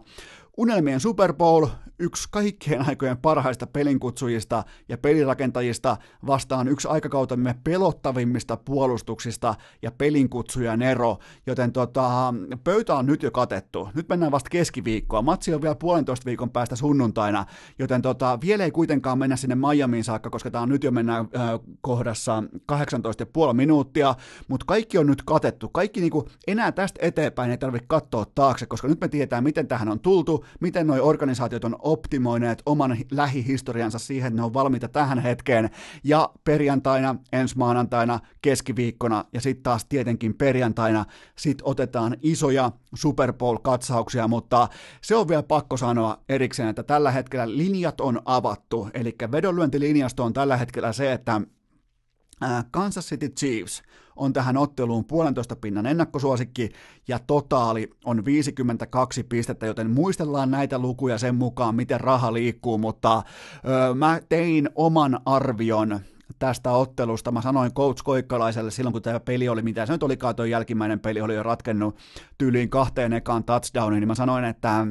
öö, tulee olemaan Big M-matsi. Eli Big M-matsi tarkoittaa sitä, että kumpikin puoli saa täsmälleen saman odottaman voittoon. Ja tota, mä uskon, että raha tulee jonkin verran liikkumaan nyt tämän murskaavan San Francisco forty-ninersin suuntaan seuraavien päivien, mm, päivien aikana, sanotaan näin, päivien aikana, ei tuntien, ei vuoro, päivien aikana tulee liikkumaan San Franciscolle paljon rahaa globaalisti, mutta nyt tehdään kuitenkin sellainen juttu, että tuota, lyödään tämä Super Bowl-aihe vähäksi aikaa jäihin, ja mä otan tähän niinku eri katsantokantoja sitten perjantaille, maanantaille, joten tota, epäkummikuuntelija, älä luulekaan, että pääset ilman N F L-katsausta nyt, kun vaikka mennään, vaikka viikon tauko, vaikka vaan Pro Bowl, nyt viikonloppuna sitä ei katso edes pelaajien vanhemmat, niin tota, se tota...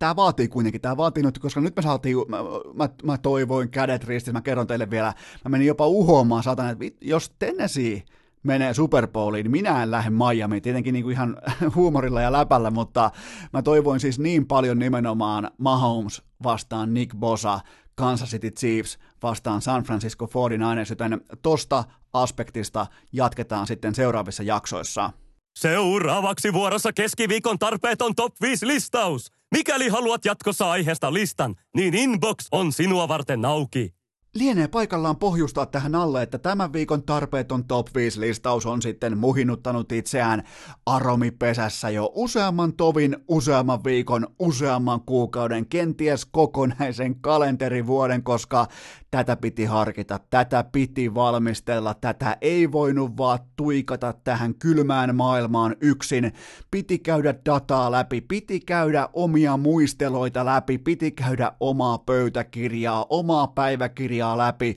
on vihdoin aika paljastaa raskaimmat vedonlyöjätyypit, eli nyt etsitään niitä betsaajia, jotka on mun papereissa niitä kaikista lyijysimpiä, kaikista raskaimpia tapauksia. Nämä ei mitenkään kulminoidu mihinkään ihmiseen, vaan nämä ää, tavallaan palautuu tietynlaiseen käyttäytymismalliin vedonlyönnin yhteydessä, joten aloitetaan sijasta viisi.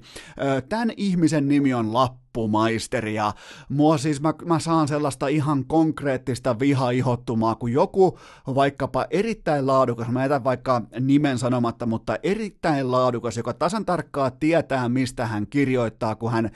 kirjoittaa vaikkapa todennäköisyyksistä, maaliodottamista tai vaikka joukkueiden voimalukusuhteista tai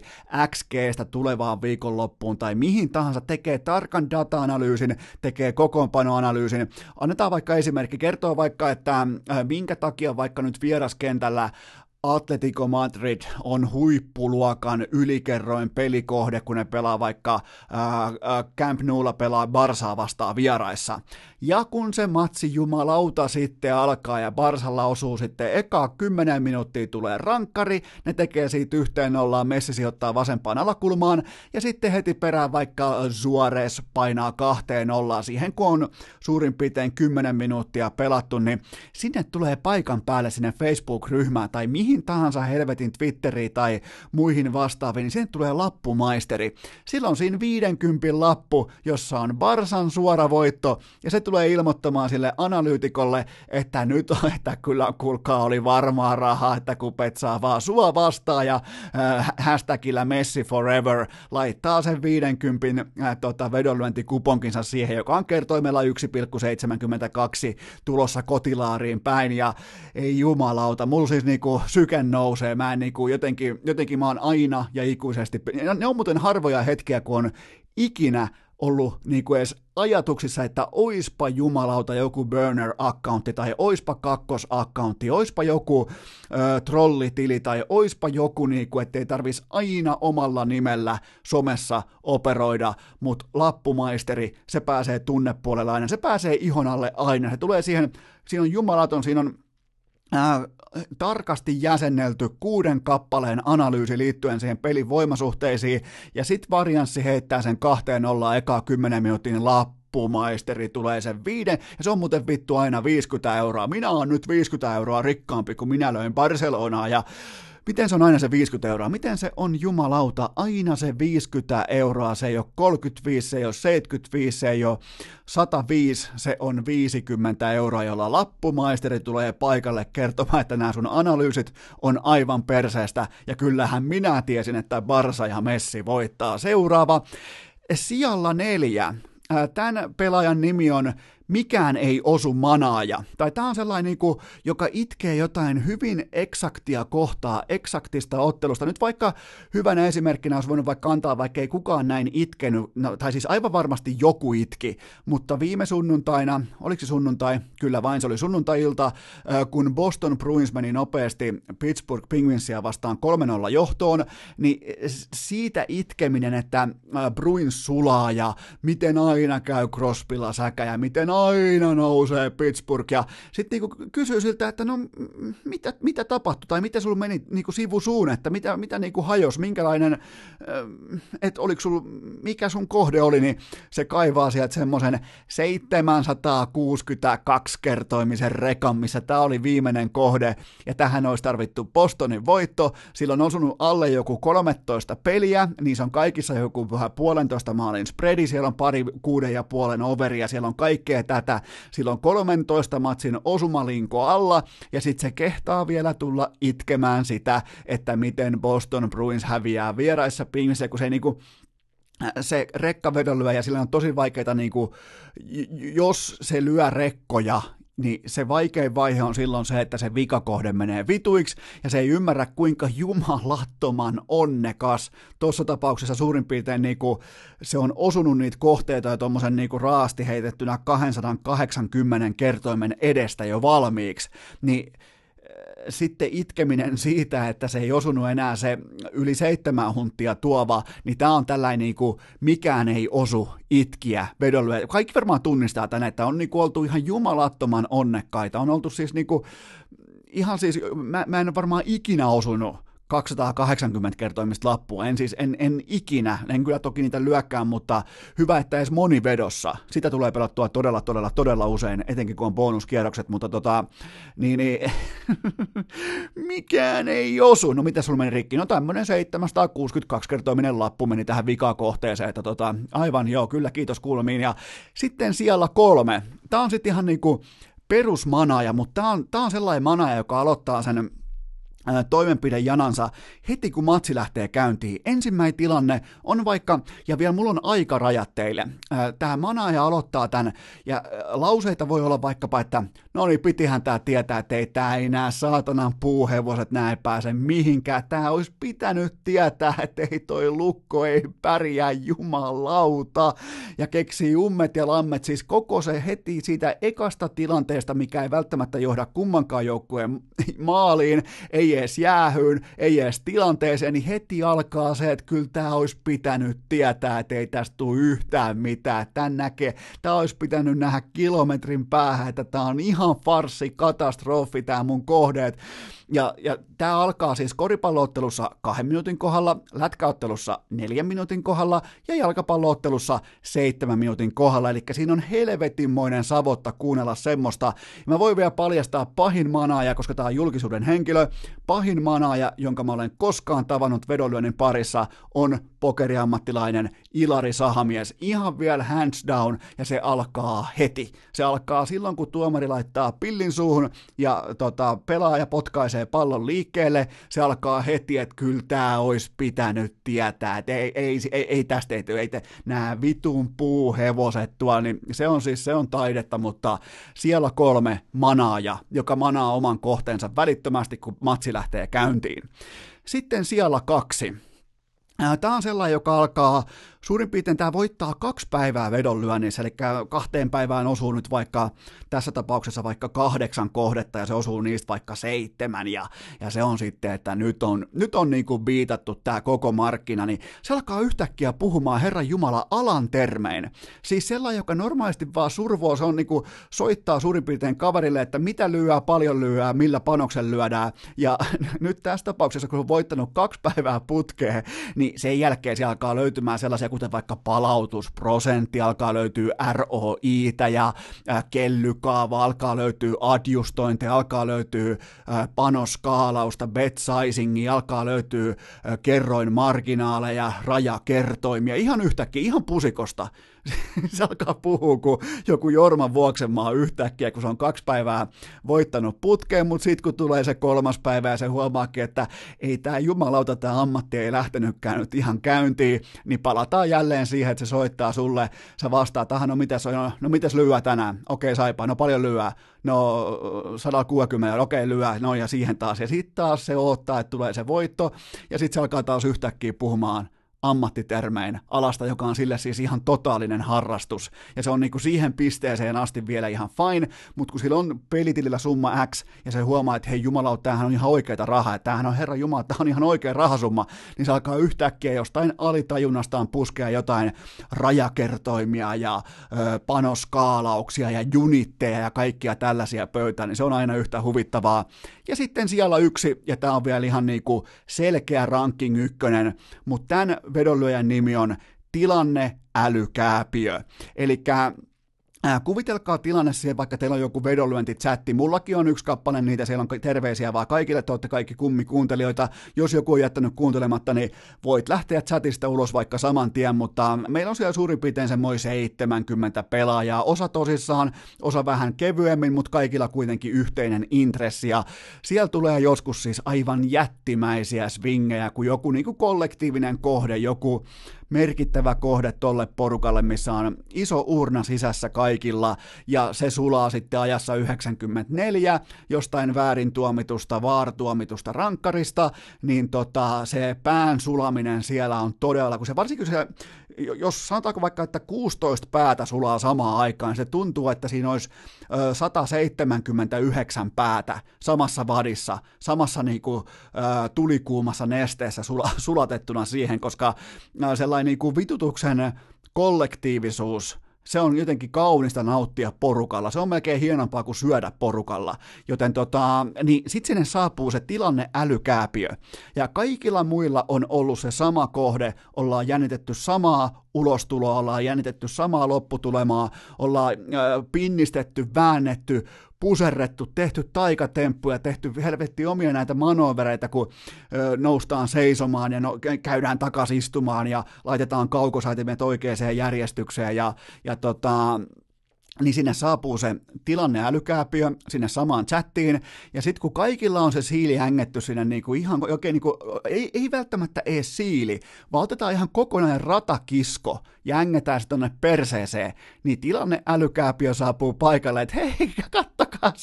olipas muuten hauska tuossa, kun tuli tuo rankkari, niin mullahan oli tää rankkari, oli mun tuollaisella oheislapulla, että kattokaa, mulla on tää, kaik- mulla on tää kohde vihreänä tässä, niin se on sellainen hetki, kun pitää niinku oikein miettiä, pitää laskea rauhassa, oikein katsoa niinku sykekellosta, että okei, nyt on sata viisikymmentäkahdeksan, nyt odotetaan, että sykkeet tulee alas, ja sen jälkeen ihan sellainen niinku, no, tota, harkittu internetmurha siellä chatin sisällä, mutta ei kuitenkaan tunnealossa, vaan analyyttisesti ja heti sen perään ripitys, kertominen, että ethän sä nyt vittu voi todellakaan tulla juhlimaan sun mikkihiirilyöntiä, kun koko muu kansa kärsii tässä rinnalla, joten se on tilanneälykääpiö, ja tämä oli tarpeeton top viisi-listaus työnimellä raskaimmat vedonlyöjätyypit. Urheilukääst! Aina posin kautta, eikä koskaan kenellekään, ei siis ikinä kenellekään nolla kautta vitosta. Ja tähän tapaan me ollaan tunneälykääpiöity tiemme tähän urheilukästin keskiviikkojakson viimeiseen segmenttiin, ja se on totta kai lopun rundown. Mä oon sen teille velkaa, mutta tiedättekö mitä te ootte mulle velkaa? Kyllä vain menette osoitteeseen jakso piste fi ja käytte äänestämässä urheilukästiä vuoden podcastiksi. Jos oot tehnyt se jo valmiiksi, niin teepä kuule uudestaan, teepä vielä kerran senkin kylkeä, sitten vielä kännykällä ja iPadilla ja vaikka vanhalla Commodore kuusikymmentäneljä vielä yksi ääni sinne, niin kenties saadaan sellainen positio, että päässään sitten yhteistyökumppaneiden kanssa palkitsemaan äänestäneitä, jos tulee kultaa, jos tulee hopeata, niin kukaan ei tule muistelemaan missään yhteydessä yhtään mitään äänestystä, joten se on ihan virallinen do or die hetki. Ja sitten vielä se, että jos olet tykännyt urheilukästin edes yhdestä segmentistä, valitaan vaikka, vaikka viime jakson, tota maanantai-jakson vaikkapa toi T P S-läpikäynti, niin suosittele urheilukästiä yhdelle kaverille, ei missään nimessä kahdelle, koska jos suosittelet kahdelle tai useammalle, olet tosielämän Joonas Pylsy, joten tota, vältä sveitsiläisyyttä, vältä pyramidihuijausta ja pysy Niko Salomaisella kaidalla tiellä, mutta nyt mulla on teille se lopun rundown, ja se lähtee liikkeelle siitä, että Kemba Walker on vihdoin, puhutaan siis N B A:sta, Boston Celticsin takamies Kemba Walker on vihdoin voittanut LeBron Jamesin ennen toissa yötä, viime yötä, toissa yötä, kyllä vain, piti oikein miettiä, että mikähän päivä nyt on menossa, mutta toissa yönä, sitä iltaa ennen miettikää, Kemba Walker oli ottanut LeBronia vastaan kaksikymmentäkahdeksan ottelua heidän omilla joukkueillaan, ja LeBron oli voittanut nämä kaikki kaksikymmentäkahdeksan, mutta nyt se rekordi on yksi ja kaksikymmentäkahdeksan, eli tähän vielä semmoinen kaksikymmentäseitsemän voittoa putkeen, jolla on heti perään tasoissa, mutta hei, ihan vakavissaan toi Boston Celtics, tämä oli myr- myrskyvaroitus, koska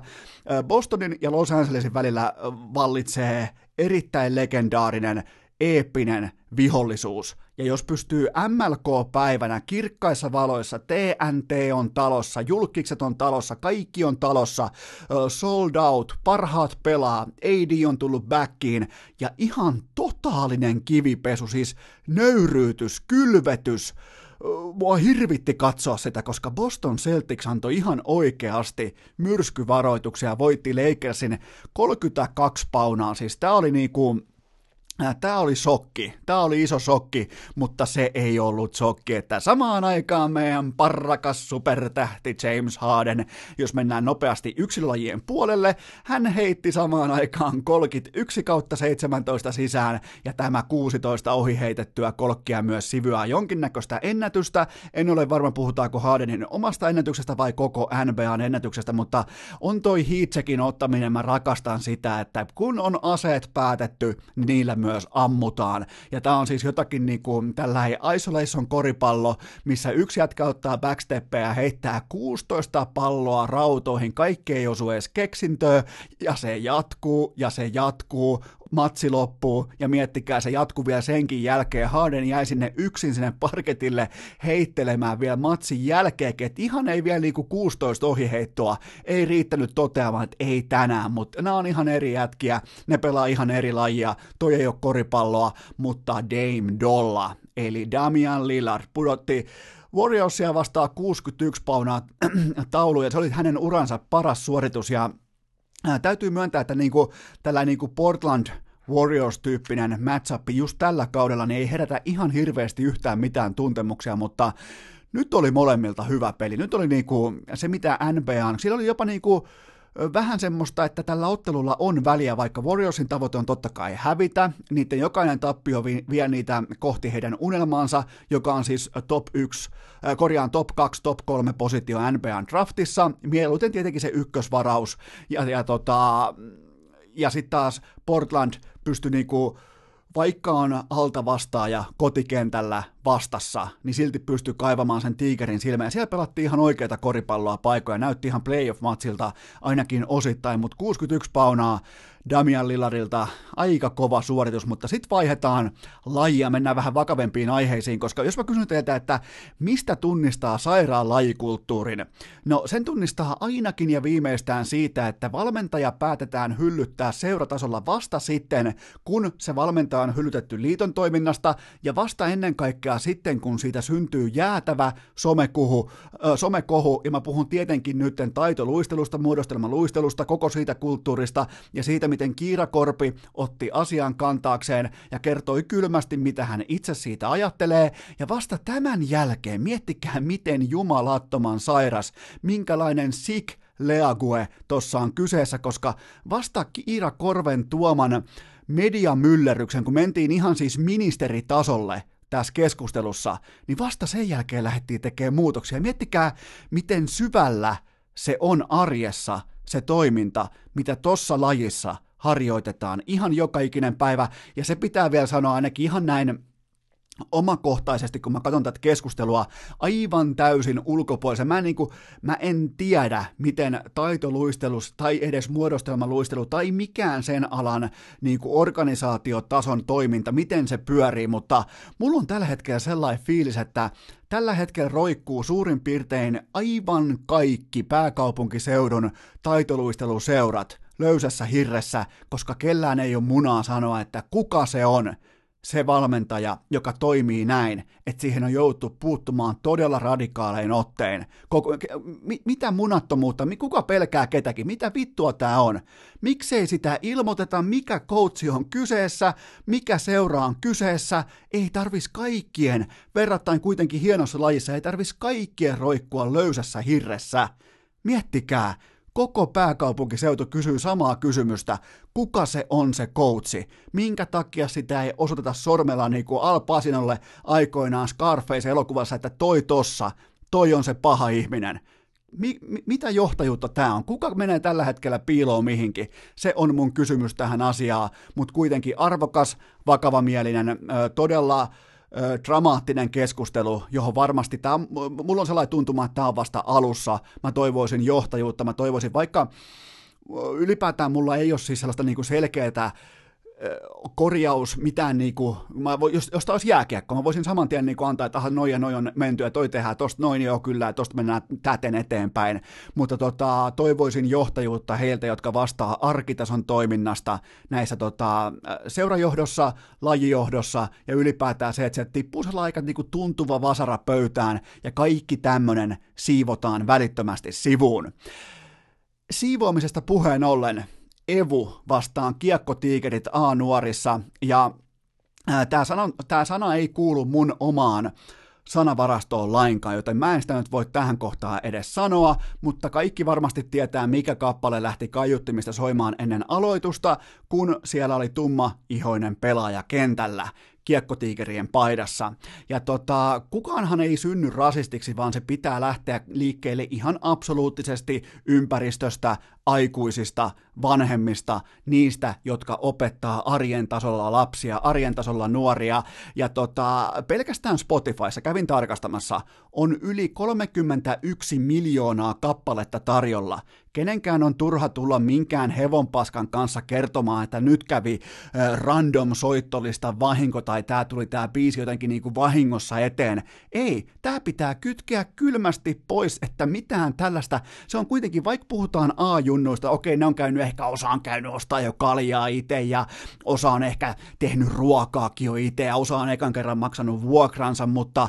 ei siis, ei siinä ole kyseessä mitkään aikuiset. Siellä pitää olla aikuiset näyttämässä, että vanhemmat, seurajohtajat, siellä pitää olla ihan kädestä pitää näyttämässä näille ö, toimitsijoille, pelaajille, niille, jotka vastaa koko sit, niinku, aina esimerkiksi vaikka meillä aikoinaan, niin, niin tota, pelaajat sai päättää, mitä musiikkia soitetaan hallilla. Sinne tehtiin siis, ja ehkä nyt voi sanoa, koska rikos on jo vanhentunut, mutta siis tehtiin piraattilevy, C D-levy, ja soitettiin sitä sitten. Nyt olisi muuten Lars Ulrich ja kumppanit olisi todella vihaisia, ladattiin Napsterista musiikkia, ja tota, soitettiin sitten. Siellä oli muun muassa oli Faith No More ja Metallicaa, ja näin poispäin, mutta tahdikkuutta pitää opettaa, siis päivä kerrallaan pitää joka päivä palata siihen, että miten käyttäydytään missäkin tilanteessa ja mikä ei ole sallittua, mikä ei ole suotavaa, ei tämä nyt sen vaikeampaa ole. Joten kaikki tämä pois kylminottein, ja ihan siis kun siellä, me hyvä, ettei lähtenyt selittelyn puolelle, kun Evun joukkuejohtajia haastateltiin ja vähän, että no nyt vaan kävi näin ja, ja bla bla bla. Siellä on kolmekymmentäyksi miljoonaa biisiä Spotifyssa, ei se tule vahingossa eteen. Ja sitten vielä, sitten vielä mennään kiinteistöbisnekseen. Vähän kevennetään, tuli pari tuollaista puoli, ai, niin kuin todellakin vakavaa aihetta, mikä on urheilukästille melkoinen harvinaisuus, mutta nyt taas sitten kevennetään ja mennään kiinteistöbisnekseen, koska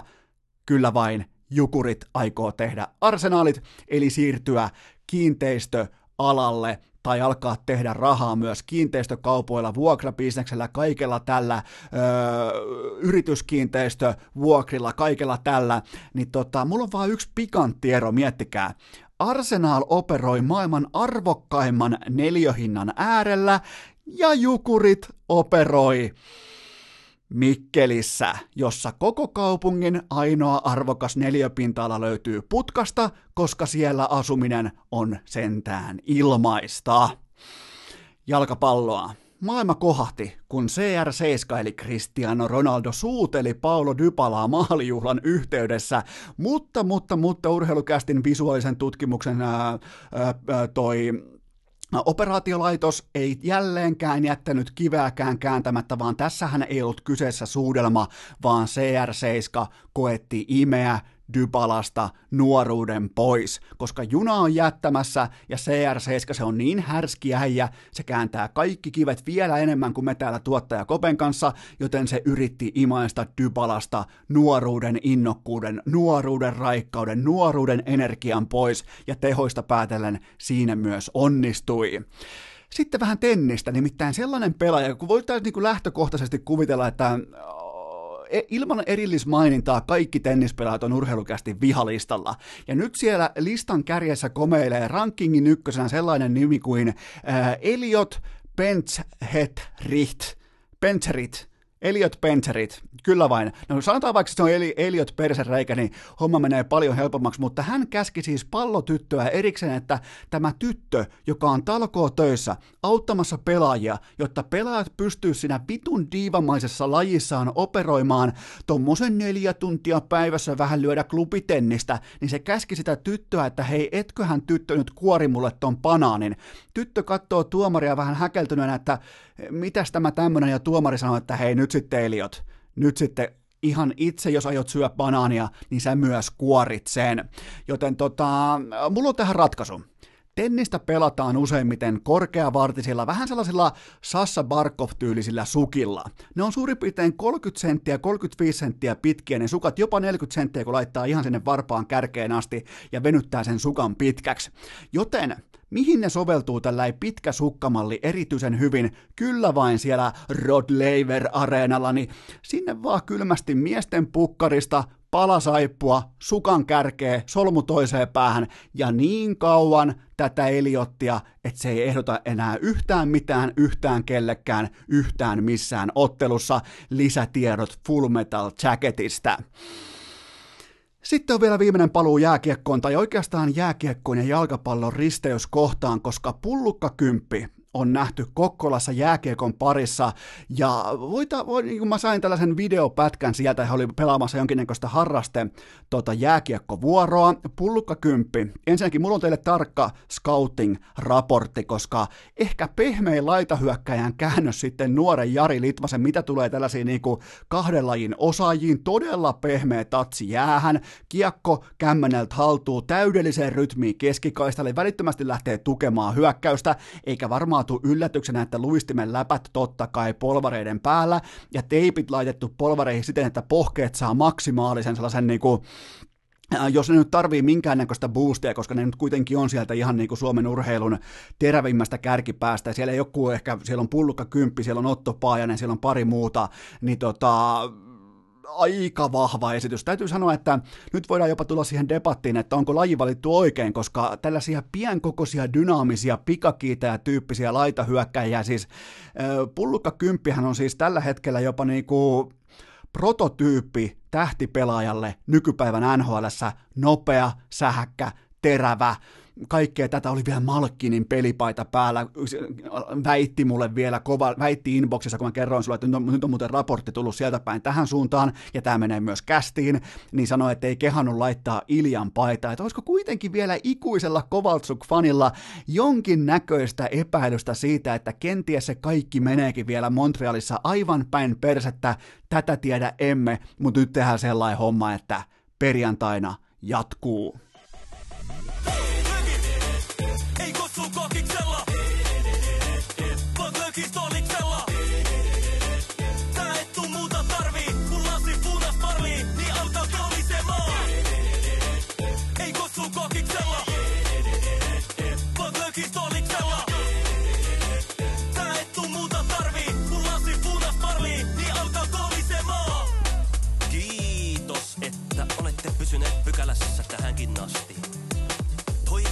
Kaikki tervetulleeksi myös jatkossa.